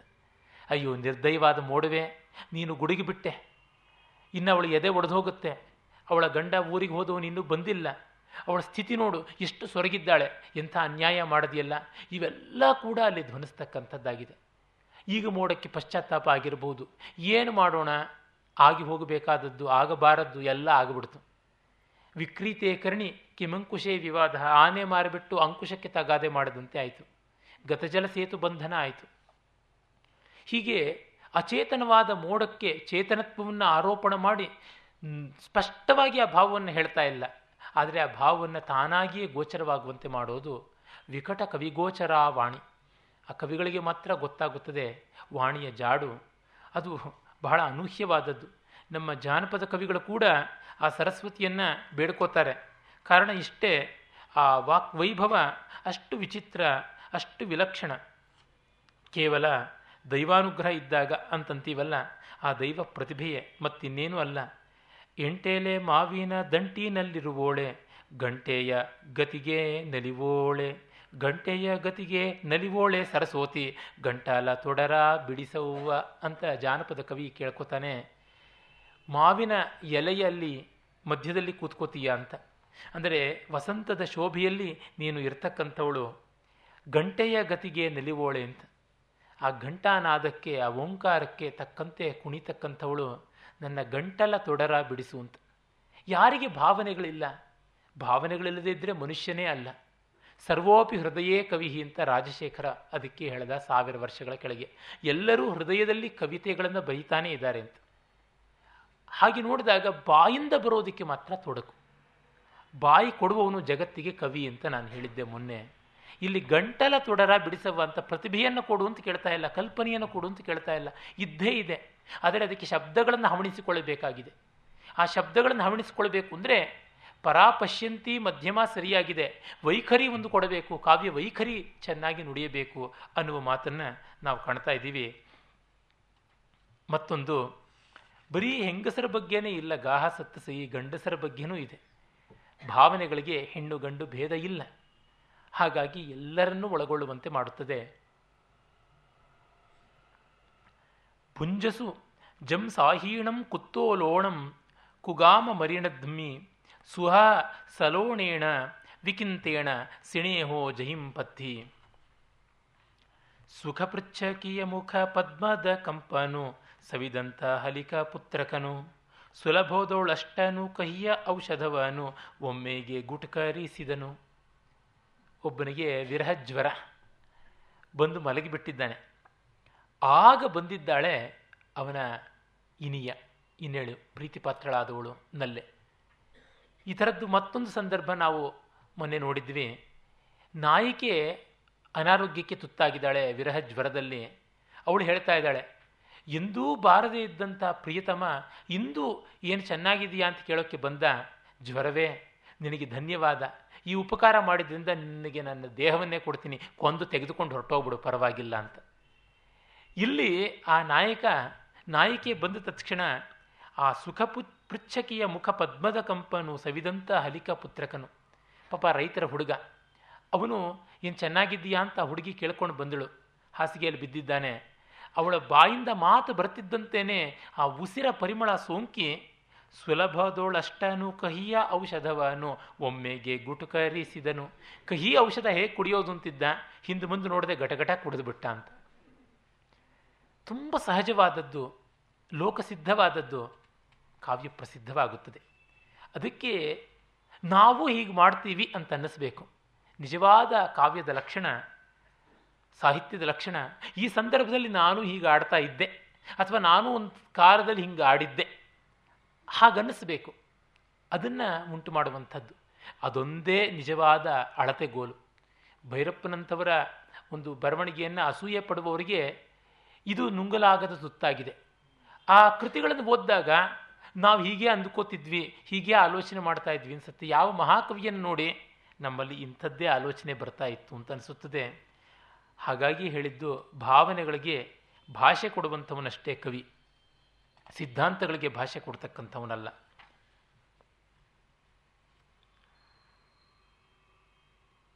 ಹೂಮಾಲೆ, ಹೂಗಿಡ ಇವೆಲ್ಲ ಯಾವಾಗ ಚೆನ್ನ? ಅದನ್ನು ನೋಡಿ ನಲಿಯೋರಿದ್ದಾಗ ಆ ಭಾವನೆಯ ಒಂದು ಪದ್ಯ. ಲುಂಬೀವೋ ಅಂಗಣ ಮಾಹವೀಣ, ದಾರಗ್ಗಲಾವು ಜಾವು, ಆಸಾಸೋ ಪಂಥಪಲೋಗಣೆ ವಿಪಿಟ್ಟೋ ಗ ವಯ್ಯಿಣಂ ಮನೆಗಡ್ಡವಾಗಿವೆ ನೋಡಲಂಗಳದೋಳು ಜಾಜಿಯ ಹೂಗೊಂಚಲಗಳು ಪತಿಕ ವನಿತೆಯರೆಲ್ಲ ಗಿಲ್ಲವಾಗಿ ಹುದೈಸೆ ದಾರಿಗರನು ನೋಡುವಾಸೆ ಮನೆಗಡ್ಡವಾಗಿವೆ ನೋಡಲಂಗಳದೋಳು ಜಾಜಿಯ ಹೂಗೊಂಚಲುಗಳು. ಮನೆಗೆ ಅಡ್ಡವಾಗಿ ಜಾಜಿಯ ಹೂವಿನ ಗೊಂಚಲು ಚೆನ್ನಾಗಿ ಮುಂಭಾಗಲಲ್ಲಿ ಬೆಳೆದು ಬಿಟ್ಟಿದೆ ಹೀಗಾಗಿ ಪಥಿಕ ವನಿತೆಯರು, ಪ್ರೋಷಿತ ಪತಿಕೆಯರಿಗೆ ದಾರಿಗರನ್ನು ನೋಡುವ ಆಸೆ ಕೂಡ ಇಲ್ಲದಂತೆ ಆಗಿದೆ. ಅಲ್ಲಿ ನೋಡಿ, ಹೂಗಳನ್ನು ಬಿಡಿಸಿ ಅವರು ಮುಡ್ಕೋತಾ ಇಲ್ಲ. ಗಂಡಂದಿರು ಊರಿಗೆ ಹೋಗಿದ್ದಾರೆ. ಯಾರು ನೋಡಿ ಮೆಚ್ಚಬೇಕು ಅವರಿಲ್ಲದೆ ಇದ್ದರೆ ತಾವೇ ಯಾಕೆ ಅಲಂಕಾರ ಮಾಡ್ಕೊಳ್ಳೋದು? ಇನ್ನೊಂದು ಕಾಂಟೆಕ್ಸ್ಟ್ ಎಂದು ಮಾತು ಹೇಳ್ತಾ ಇದ್ದೀನಿ. ಯಾರೋ ಹೇಳಿದ್ರಂತೆ, ಅಮೇರಿಕೆಯಲ್ಲಿ ನಡೆದಂಥದ್ದು, ಈ ರೀತಿಯಾಗಿ ಹೆಂಗಸರು ಎಲ್ಲ ತುಂಬ ಕಡಿಮೆ ಕಡಿಮೆ ಬಟ್ಟೆ ಕನಿಷ್ಠಾತಿ ಕನಿಷ್ಠಕ್ಕೆ ಬರ್ತಾ ಇದ್ದಾರಲ್ಲ, ಇದು ಯಾತಕ್ಕಾಗಿ ಅಂತಂದಾಗ ಗಂಡಸರನ್ನು ಆಕರ್ಷಣೆ ಮಾಡೋದಕ್ಕೆ ಅಂತ. ಹಾಗೆ ಅಂತ ಹೇಳಿದಾಗ ಮೂರ್ತಿರಾಯರ ಅಪರವಿಸ್ಕರ ಅಮೆರಿಕ ಯಾತ್ರೆ ಕೃತಿಯಲ್ಲಿ ಬರತಕ್ಕಂಥದ್ದು. ಅವರ ಸೊಸೆ ಇಂಗ್ಲೆಂಡಿನ ಹುಡುಗಿ ಅಮೆರಿಕಾದಲ್ಲಿರ್ತಾಳೆ ಡಯಾನ ಅಂತ, ಅವರ ಮಗ ರಾಮು, ಡಾಕ್ಟರ್ ರಾಮುವಿನ ಹೆಂಡತಿ. ಆಕೆ ಹತ್ರ ಇವರು ಮಾತಾಡ್ತಿರ್ತಾರೆ. ಇಷ್ಟು ಕಡಿಮೆ ಬಟ್ಟೆ ತೊಡ್ತಾ ಇದ್ದಾರಲ್ಲ, ಇವರಿಗೆ ಮಾನವೂ ಇಲ್ಲವಲ್ಲ ಅಂತ ಅನಿಸುತ್ತೆ ಅಂತ ಆಕೆ ಹೇಳ್ತಾಳೆ. ಆಗ ಪ್ರಾಯಶಃ ಆಕರ್ಷಣೆ ಮಾಡೋದಕ್ಕೆ ಅಂತ ಅನಿಸುತ್ತೆ ಅಂತ ಹೇಳ್ಬಿಟ್ಟು ಇನ್ನೊಬ್ಬರು ಹೇಳ್ತಾರೆ. ಆಗ ಆಕರ್ಷಣೀಯ ಹೊರಟೋಗ್ಬಿಡ್ಬೋದಲ್ವಾ ಅಂತ ಮೂರ್ತಿರಾಯರು ಹೇಳ್ತಾರೆ.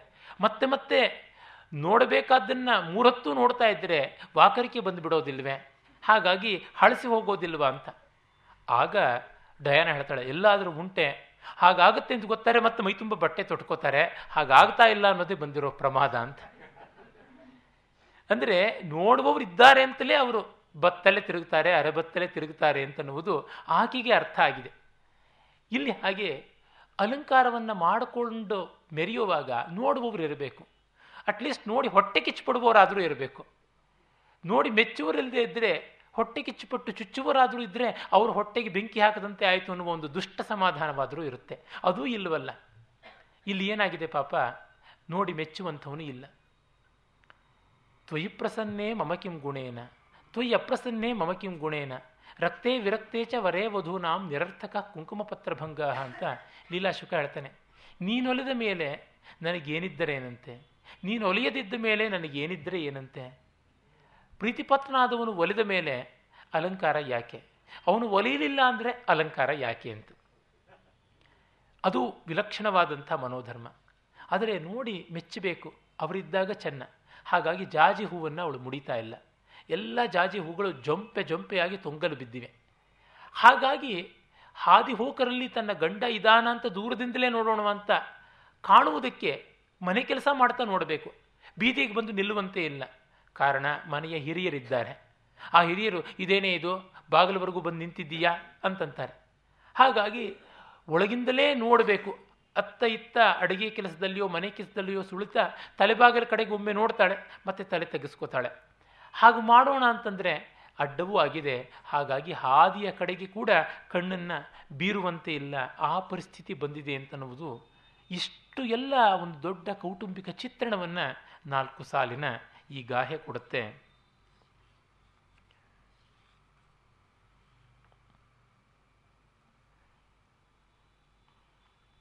ಮತ್ತೊಂದು ತುಂಬ ಸೊಗಸಾದ, ಬಹಳ ಉತ್ಕಟ ಸಂದರ್ಭದ ಪದ್ಯ ಇದು.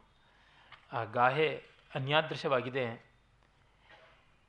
ಮುಹವಿಜ್ಜ ವ್ಯಪಯೀವಂ ನಿರುದ್ಧ ಸಾಸಂ, ಸಸಂಕಿ ಓಲ್ಲಾವಂ, ಸವಹಸ ಅರಕ್ಕಿ ಒಟ್ಟಂ ಚೋರ್ಯರ್ಯಮಿಯಂ ಸುಹಾವಿಯ ನೂರಾರು ಆಣೆಯ ನಿಟ್ಟು ಚಂದುಟಿಯನು ಕಚ್ಚದ ಹಾಗೆ ಕಾಪಾಡಿ, ದೀಪವ ನಾರಿಸಿ ಬಿಗಿ ಹಿಡಿದು ಉಸಿರನು ಕೂಡಿಕೊಂಡರು ಸುಖ ನೋಡಿ.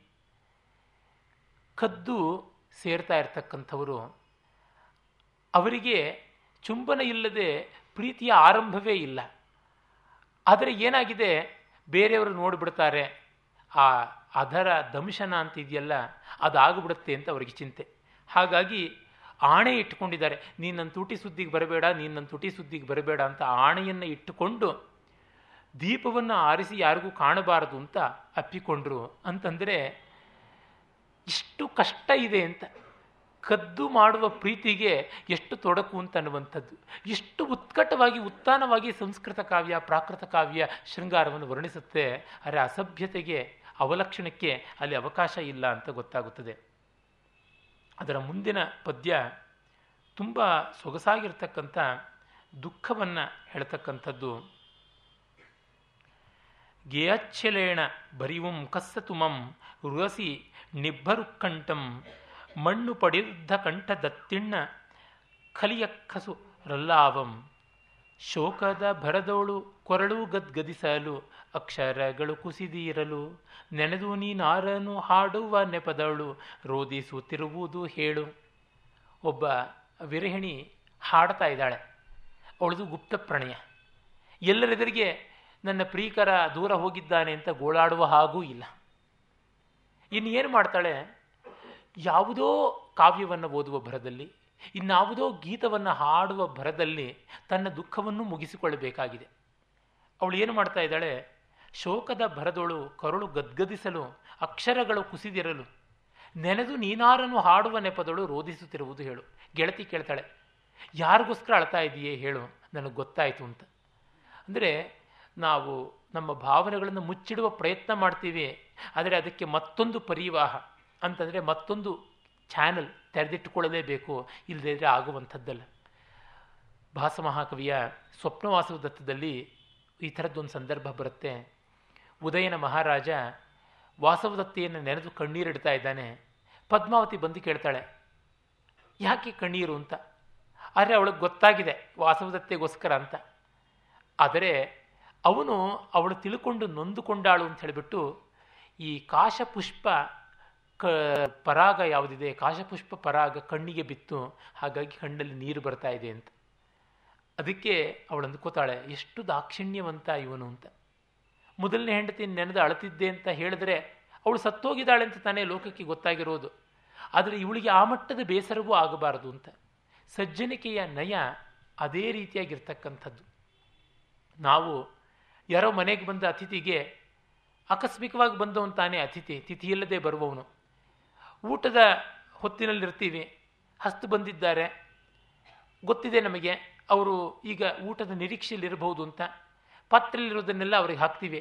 ಏನು ನಿಮ್ಗೆ ಊಟ ಅಂದರೆ, ಈಗಷ್ಟೇ ಆಯಿತು ಎಲ್ರಿಗೂ, ಇನ್ನಿದು ತಂಗಳಾಗುತ್ತಲ್ಲ ಅಂತಿದ್ದೆ ಅಂತ ಹೇಳ್ತೀವಿ.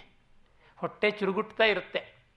ರಾತ್ರಿ ಅವರ ಕಾಣದಂತೆ ಅವ್ರು ನಮ್ಮ ಮನೆಯಲ್ಲೇ ಉಳಿದಿದ್ದೇ ಆದ ಪಕ್ಷದಲ್ಲಿ ನಾವು ಹಾಲನ್ನೋ, ಕಾಫಿಯನ್ನೋ ಯಾವುದೋ ಕುಡಿತೀವಿ, ಇಲ್ಲ ಇನ್ಯಾವುದೋ ಹಣ್ಣನ್ನು ತಿಂತೀವಿ, ಅದು ಮಾಡ್ಕೋತೀವಿ. ಆದರೆ ಈ ರೀತಿ ಮರ್ಯಾದೆಯನ್ನು ಉಳಿಸಬೇಕು, ಅವರಿಗೆ ಆತಿಥ್ಯ ಕಲ್ಪಿಸಬೇಕು, ಇದು ಶಿಷ್ಟ ಮಾನವ ಧರ್ಮ, ಆ ರೀತಿಯಾದಂಥ ಭಾವಗಳು. ಆ ಮನೆಯ ಶಿಸ್ತು ಇವುಗಳೆಲ್ಲವನ್ನು ಕೂಡ ನಾವಿಲ್ಲಿ ಕಾಣಬಹುದು.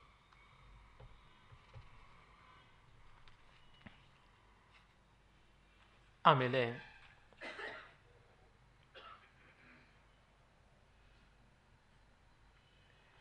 ತುಂಬ ಸೊಗಸಾದ ನಡುವಿನ ವರ್ಣನೆ ಒಂದು ನೋಡಿ. ಸಂಸ್ಕೃತ ಕವಿಗಳು ಸೊಂಟದ ವರ್ಣನೆ ಮಾಡೋದಕ್ಕೆ ಬಹಳ ಬಹಳ ಪ್ರಖ್ಯಾತ. ಅದು ಎಷ್ಟು ಮಟ್ಟಿಗೆ ಅಂದರೆ ಈ ಬ್ಯೂಟಿ ಪೇಜೆಂಟ್ನವರುಗಳೆಲ್ಲರೂ ಸೊಂಟ ಹೇಗಿರಬೇಕು ಅಂದರೆ ಸಂಸ್ಕೃತ ಕಾವ್ಯವನ್ನು ಓದಿಯೇ ಕಲಿಬೇಕು ಆ ತರಹ. ಚಂಪು ಭಾರತದ ಅನಂತ ಕವಿ ದ್ರೌಪದಿಯ ಸೊಂಟ ಹೇಗಿತ್ತು ಅಂತ ವರ್ಣನೆ ಮಾಡ್ತಾ ಹೇಳ್ತಾನೆ, ನಡುವಿನ ಮೇಲಿನ ದೇಹಭಾಗ, ಕೆಳಗಿನ ದೇಹಭಾಗ ಎರಡೂ ಸೇರಿ ಒಂದೇ ದೇಹ ಅನ್ನೋದು ಆಗಿದ್ದರಿಂದ ಸೊಂಟ ಅನ್ನುವ ಒಂದು ಜೋಡಿಸುವ ವ್ಯವಸ್ಥೆ ಇರಬೇಕು ಅಂತ ನಾವು ಅನುಮಾನ ಮಾಡಬೇಕು. ವಿ ಹ್ಯಾವ್ ಟು ಇನ್ಫರ್ ಹಾಗೆ ಅಂತ ಹೇಳ್ಬಿಟ್ಟು ಅಂತಾನೆ. ಹೀಗೆ ವೆಂಕಟಾಧ್ವರಿ ಕೂಡ ತನ್ನ ಲಕ್ಷ್ಮೀ ಶಾಸ್ತ್ರದಲ್ಲಿ ವರ್ಣನೆ ಮಾಡ್ತಾನೆ. ಬೇಕಾದಷ್ಟು ಜನ ವರ್ಣನೆಗಳು ಮಾಡ್ತಾರೆ, ಅದೆಷ್ಟು ತೆಳ್ಳಗಿದೆ ಎನ್ನುವಂಥದ್ದೆಲ್ಲ. ಆದರೆ ಗಾಹಾಸತ್ತ ಸಹಿ ಮಾತ್ರ ತುಂಬ ನ್ಯಾಚುರಲ್ ಆಗಿ, ಬೇರೆ ಬೇರೆ ವಿಚಿತ್ರವಾದ ಊಹೆಗಳೆಲ್ಲ ಮಾಡದೆಯೇ ಅಷ್ಟು ಸೊಗಸಾಗಿ ವರ್ಣನೆ ಮಾಡುತ್ತದೆ. ಅದು ಬಹಳ ಮೆಚ್ಚುಗೆ ತರುವಂಥದ್ದು. ಕವಿಕಲ್ಪನೆಯನ್ನು ಒಂದು ನಂಬುವ ಚೌಕಟ್ಟಿನಲ್ಲಿ ತರಬೇಕು. ಬಿಲೀವಬಲ್ ಆಗಿರಬೇಕು ಆ ಥರ ಮಾಡುವಂಥದ್ದು ನೋಡಿ, ಸಹಜತೆಗೆ ಭಂಗ ಬರದೆ, ತಣುಯೇಣವಿ ತಣು ಇಚ್ಛಯಿ ಕೀಯೇಣ ವಿಖಿಜ್ಜಿಯ ಬಾಲ ಇಮಿಣ, ಮಜ್ಜತ್ತೇಣವಿ ಮಜ್ಜೇಣ ಪುತ್ತಿ ಕಹತಜ್ಜ ಪಡಿವಕ್ಕೋ.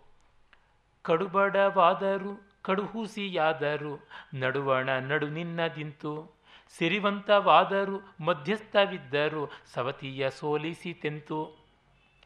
ಒಬ್ಬ ಸುಂದರಿ ತನ್ನ ಸವತಿಯ ಒಂದು ದರ್ಪವನ್ನು ಮೀರಿಸಿ ಅವಳಿಗಿಂತ ಮಿಗಿಲಾಗಿ ತನ್ನ ಚೆಲುವಿನ ಕಾರಣ ಗಂಡನನ್ನು ತನ್ನ ಕಡೆ ಸೆಳೆದುಕೊಂಡಳು ಅಂತ. ಅದಕ್ಕೆ ಒಬ್ಬ ಮನೆಯ ಹಿರಿಯವಳು, ಈ ಪ್ರಕೃತ ನಾಯಕಿಯ ಬಂಧು, ಆಕೆ ಹೇಳ್ತಾ ಇದ್ದಾಳೆ, ಪುತ್ತಿ ಅಂತ ಹೇಳೋದ್ರಿಂದ ಮಗಳೇ ಅಂತ. ತಾಯಿಯೋ ಚಿಕ್ಕಮ್ಮನೋ ಯಾರೋ. ತಮಿಳು ಕಾವ್ಯದಲ್ಲಿ ಇದು ಯಥೇಷ್ಟವಾಗಿ ಬರುತ್ತದೆ ಅಂತ ಹೇಳಿದ್ದೆ. ಆ ತಮಿಳು ಕಾವ್ಯದ ಈ ಒಂದು ಶೃಂಗಾರದ ಪರಿಭಾಷೆ ಏನಿದೆ, ಅದು ಆಳ್ವಾರುಗಳ ಭಕ್ತಿ ಗೀತಗಳಲ್ಲಿ ಕೂಡ ಕಾಣಿಸುತ್ತೆ. ವಿಶೇಷವಾಗಿ ನಮ್ಮಾಳ್ವಾರ್ ಮೊದಲಾದವರ, ತಿರುಮಂಗಿ ಆಳ್ವಾರವರ ಮಧುರ ಭಕ್ತಿಯ ಕವಿತೆಗಳಲ್ಲೆಲ್ಲ ಕೂಡ ಈ ಭಾವನೆ ತಾನೇ ತಾನಾಗಿ ಬರುತ್ತೆ. ಇರಲಿ. ಇಲ್ಲಿ ನಡು, ತೆಳ್ಳಗಿರುವ ನಡು ಕಡು ಬಡವಾದರು. ತಣುಯೇಣ ತಣುಯಿಜ್ಜಿ ಅಂತಂದರೆ ತುಂಬ ಕಡು, ಹುಸಿ ಅಂತಂದರೆ ತುಂಬ ಸುಳ್ಳಾಗಿರ್ತಕ್ಕಂಥದ್ದು. ಕ್ಷೀಣೇನಾಪಿ, ತುಂಬ ಸೊರಗಿರ್ತಕ್ಕಂಥ ಮಿಥ್ಯಾ ಮಾತ್ರವಾದರೂ ಕೂಡ ನಿನ್ನ ಸೊಂಟ ತುಂಬ ಸಿರಿವಂತವಾಗಿರ್ತಕ್ಕಂಥ, ಅಂತಂದರೆ ಬಹಳ ಪುಷ್ಟವಾಗಿರ್ತಕ್ಕಂಥ ಮತ್ತು ಮಧ್ಯಸ್ಥವಾಗಿರ್ತಕ್ಕಂಥ, ಅಂದರೆ ಸೊಂಟ ಅಂತ ಎದ್ದು ತೋರುವಂಥ ಆ ಸೊಂಟ ಇರತಕ್ಕಂಥ ನಿನ್ನ ಸವತಿಯನ್ನು ಹೇಗೆ ಸೋಲಿಸ್ತು ಅಂತ. ಅಂದರೆ ನಡು ಅನ್ನುವುದು ಒಂದು ಗುಡಾಣ ಅಂತಿರ್ತಕ್ಕಂಥ ಅವಳ ಸೊಂಟವನ್ನು ನಿನ್ನ ತೆಳಗಿರೋ ಸೊಂಟ ಸೋಲಿಸಿದ್ರೊಳಗೆ ಆಶ್ಚರ್ಯ ಇಲ್ಲ ಅಂತ. ಸಾಮಾನ್ಯ ಯುದ್ಧ ಅಂದರೆ ಏನು? ತೆಳ್ಳಗಿದ್ದವರು, ಸೊರಗಿದ್ದವರು ಸೋತು ಹೋಗ್ತಾರೆ, ದಪ್ಪಗೆ ದೃಷ್ಟಪುಷ್ಟವಾಗಿರ್ತಕ್ಕಂಥವ್ರು ಗೆಲ್ತಾರೆ ಅಂತ. ಈ ಕನ್ನಡದ ಶಬ್ದ ದಷ್ಟಪುಷ್ಟ ಅಂತ ಒಂದಿದೆ, ಅದು ಅಪಶಬ್ದ. ದಷ್ಟ ಅಂದರೆ ಕಚ್ಚಲ್ಪಟ್ಟ, ಪುಷ್ಟ ಅಂದರೆ ತುಂಬಿಕೊಳ್ಳುವಿಕೆ. ಅಂದರೆ ಅದು ಸೊರಗುವಿಕೆ ಅಂತಲೇ ಅರ್ಥ ಆಗುತ್ತೆ. ಇನ್ನು ಕೆಲವರು ದೃಷ್ಟಪುಷ್ಟ ಅಂತಾರೆ. ನೋಡುವುದಕ್ಕೆ ಕಣ್ಣು ತುಂಬಿಕೊಂಡಿರುವಂಥದ್ದು ಅಂತ ಅದು ಪರವಾಗಿಲ್ಲ. ಮತ್ತು ಒಂದಿದೆ ಹೃಷ್ಟಪುಷ್ಟ ಅಂತ. ಸಂತೋಷಗೊಳ್ಳುವಷ್ಟು ಪುಷ್ಟಿ ಇರ್ತಕ್ಕಂಥದ್ದು ರಸರಸವಾದ ಮೈ ತುಂಬಿಕೊಳ್ಳುವಿಕೆ ಅಂತ. ಅದು ಬಹಳ ಸಾಧುವಾದಂಥ ರೂಪ ಅಂತ ಅನಿಸುತ್ತೆ. ಇರಲಿ. ಈ ಹೃಷ್ಟಪುಷ್ಟವಾದ, ದೃಷ್ಟಪುಷ್ಟವಾದಂಥ ಸೊಂಟದ ಎದುರು ಸೊರಗಿರುವ ಸೊಂಟ ಸೋಲಿಸುವುದು, ಸೋಲುತ್ತೆ ಅನ್ನುವುದಿಲ್ಲದೆ ಗೆಲ್ಲುತ್ತೆ ಅಂತ ಆಗುತ್ತಲ್ಲ, ಅದು ಅತಿಶಯ ಅಂತ. ಇಲ್ಲಿ ಶ್ಲೇಷದ ಮೂಲಕ ವಿರೋಧವೂ ಕಾಣಿಸ್ತಾ ಇದೆ. ಅದು ಚಮತ್ಕಾರ.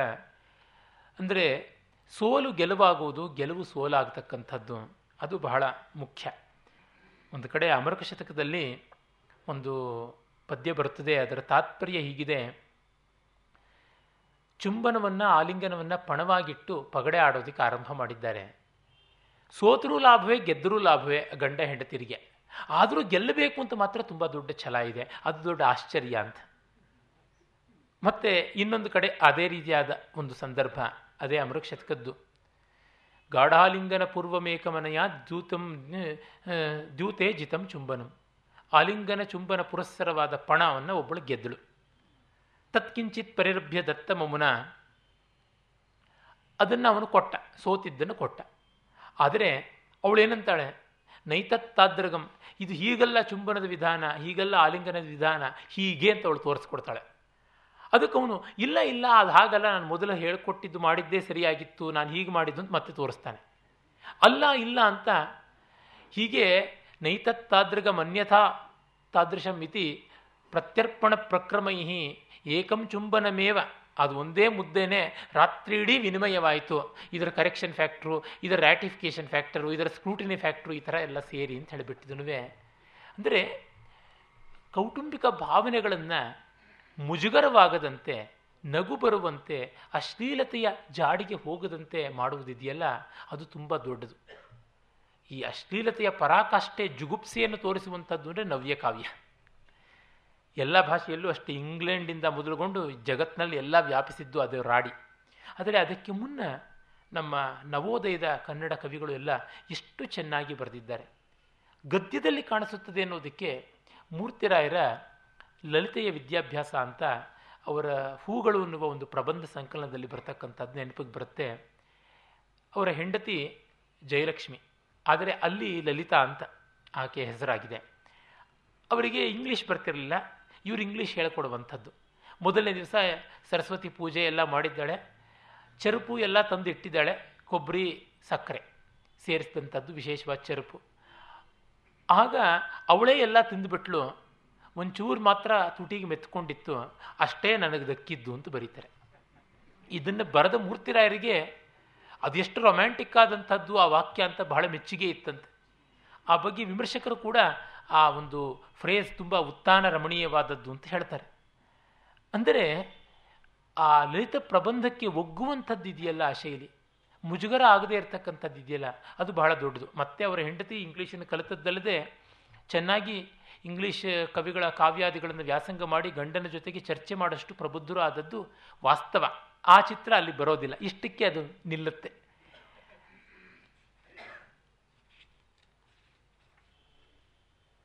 ಆಮೇಲೆ ತುಂಬ ಚೆನ್ನಾಗಿರ್ತಕ್ಕಂಥ ಒಂದು ಪದ್ಯ, ಬದುಕಿನ ಸಾರವನ್ನೇ ಹಿಡಿಯುವಂತೆ ಪ್ರೇಮದ ಪರಿಪಾಕದ ವಿಪಾಕವನ್ನು ಹೇಳುವಂತೆ ತೋರುತ್ತೆ.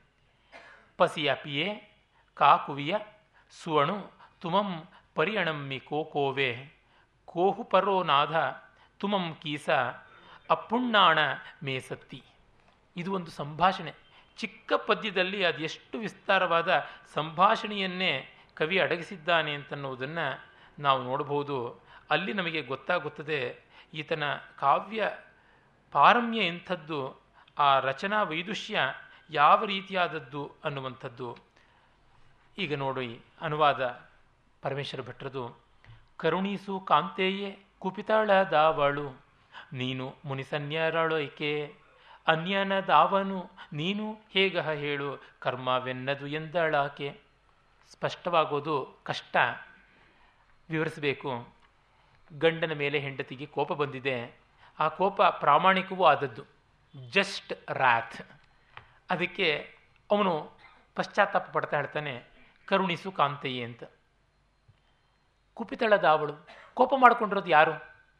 ನೀನು ಅಂತಾನೆ. ಬೇರೆಯವರಲ್ಲಿ ಕೋಪ ಮಾಡಿಕೊಂಡು ಏನು ಪ್ರಯೋಜನ ಅಂತಂತಾಳೆ. ಅಂದರೆ ನೀನು ಬೇರೆಯವನಾಗಿದ್ದೀಯಾ ಅಂತ ಧ್ವನಿ. ಬೇರೆಯವರು ಯಾರು? ನೀನು ಅಂತಾಳೆ. ನಾನು ಹೇಗೆ ಬೇರೆಯವನು? ನನ್ನ ಪ್ರಾರಬ್ಧ ಅಂತಂತಾಳೆ. ಇದನ್ನೇ ಅಮರುಕ ಕವಿ ಅದೆಷ್ಟು ಚೆನ್ನಾಗಿ ವಿಸ್ತರಿಸಿಕೊಂಡಿದ್ದಾನೆ ಎನ್ನುವಂಥದ್ದು ನೋಡಿ ಈ ಭಾವವನ್ನು ತಗೊಂಡು ಬಾಲೆ. ಅವಳು ಬಾಲೆ. ಹಾಗ ಕೇಳ್ತಾ ಇದ್ದಾನೆ ಅವನು. ಬಾಲೆ, ಹುಡುಗಿ ಅಂತ ಕೇಳ್ತಾನೆ. ನಾಥ? ನಾಥ ಅಂದರೆ ಯಜಮಾನ ಅಂತ. ಅವನು ಹುಡುಗಿ ಅಂತ ಕೇಳಿದ್ರೆ ಇವಳು ಹುಡುಗ ಅಂದರೆ ಪ್ರೀತಿ ಇದೆ ಅಂತ ಅರ್ಥ. ಅವಳು ಏನು ಸ್ವಾಮಿ ಅಂತಂತಾಳೆ. ವಿಮುಂಚ ಮಾನಿನ ಋಷಂ, ಮಾನವತಿ ಕೋಪವನ್ನು ಬಿಡು. ರೋಷಾನ್ಮಯ ಕಿಂಕೃತಂ ಕೋಪದಿಂದ ನಾನು ಏನು ಮಾಡಿದೆ? ಖೇದೋಸ್ಮಾಸು, ದುಃಖ ತೋಡ್ಕೋತಾ ಇದೆಯಾ ಕಾಣಿಸ್ತಾ ಇದೆ ನಿನ್ನ ಸಂಕಟ. ನಮೇಪರಾಧ್ಯತಿ ಭವಾನ್, ಸರ್ವಾಪರಾಧಾಮಯಿ. ನೀನು ನನ್ನಲ್ಲಿ ಯಾವ ತಪ್ಪು ಮಾಡಿಲ್ಲ, ಎಲ್ಲ ತಪ್ಪು ನನ್ನದೇ. ತತ್ಕಿಂ ರೋದಿಶಿ, ಹಾಗಿದ್ರೆ ಯಾಕೆ ಕಳ್ತೀಯ ಗದ್ಗದೇನ ವಚಸ, ಕಸ್ಯಾಗ್ರತೋ ರುದ್ಯತೆ. ಗದ್ಗದ ಮಾಡ್ಕೊಳ್ತಾ ಇದೀಯಾ? ಸರಿ, ಯಾರೆದ್ರಿಗೆ ನಾನು ಅಳ್ತಾ ಇದ್ದೀನಿ?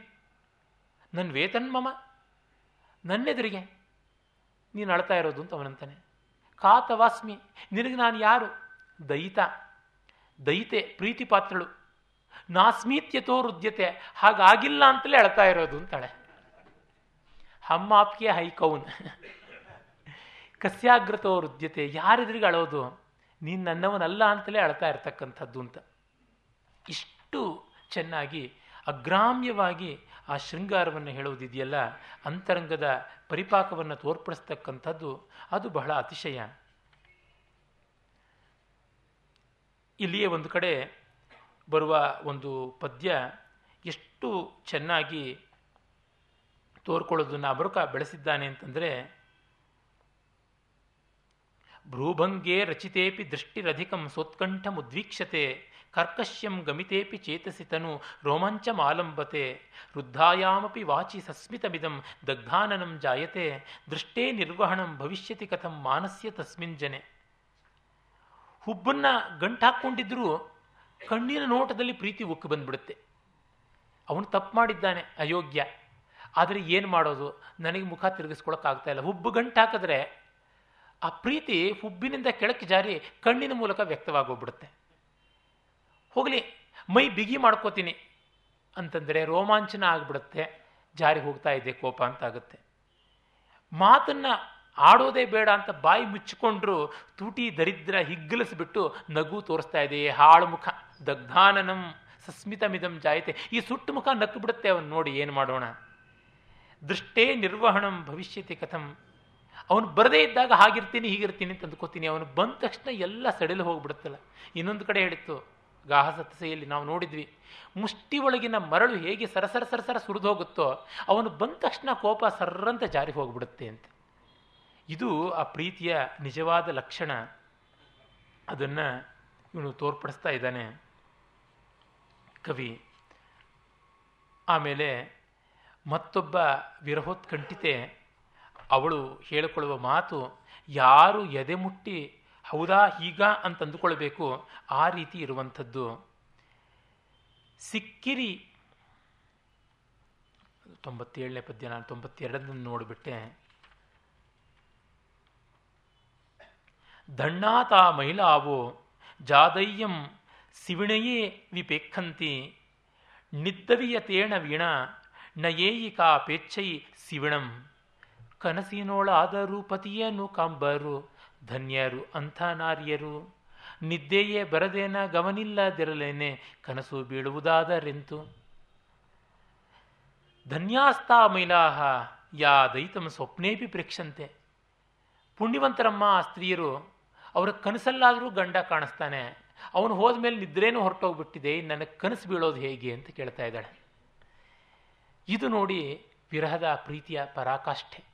ಕನಸಲ್ಲಾದರೂ ಕಾಣೋಣ ಅಂದರೆ ಅದೂ ಆಗ್ತಾ ಇಲ್ಲ ಅನ್ನುವಂಥದ್ದು. ಅದಕ್ಕಾಗಿ ಹಿಂದೆಯೇ ಒಬ್ಬಳು ಫಿಲಾಸಫೈಸ್ ಮಾಡಿಬಿಟ್ಟಿದ್ಳು ಅನ್ನುವುದನ್ನು ನೋಡಿದ್ವಿ. ಆ ಭಾವ ಕೂಡ ತುಂಬ ಚೆನ್ನಾಗಿದೆ, ನೆನಪು ಮಾಡಿಕೊಳ್ಬೇಕು. ಅತ್ತೆ, ಪ್ರಾ, ಪ್ರಾಮಾಣಿಕವಾದ ಪ್ರೇಮ ಅನ್ನೋದು ಜಗತ್ತಿನಲ್ಲೇ ಇಲ್ಲ. ಹಾಗಿದ್ದರೆ ಯಾರಿಗೆ ತಾನೇ ವಿರಹ ಬರ್ತಾ ಇತ್ತು, ಯಾರು ತಾನೇ ವಿರಹದಲ್ಲಿ ಬದುಕಿರ್ತಾ ಇದ್ರು ಅಂತ. All our love is corrupt ನಿಜವಾದ ಪ್ರೇಮಿ ವಿರಹಕ್ಕೆ ಒಳಪಡಿಸೋದೇ ಇಲ್ಲ ಪ್ರಿಯಕರನನ್ನ, ಪ್ರಿಯತಮೆಯನ್ನು. ಇನ್ನು ನಿಜವಾದ ಪ್ರೇಮ ಇದ್ದ ವಿರಹಿ ಅಥವಾ ವಿರಹಿಣಿ ಸತ್ತೇ ಹೋಗ್ತಾರೆ ಹೊರತು ಬದುಕಿ, ಬದುಕಿರೋದಿಲ್ಲ. ಹಾಗಾಗಿ ಇವೆಲ್ಲ ಕರಪ್ಷನ್ ಅಂತ ಹೇಳ್ತಕ್ಕಂಥದ್ದು. ಸಿನಿಕಲ್ಲಾಗಿ ತೋರ್ಬೋದು. ಆದರೆ ಆದರ್ಶದ ಹಂತದಲ್ಲಿ ವಾಸ್ತವವೇ ಹೌದು ಅಂತ ಅನಿಸುತ್ತೆ.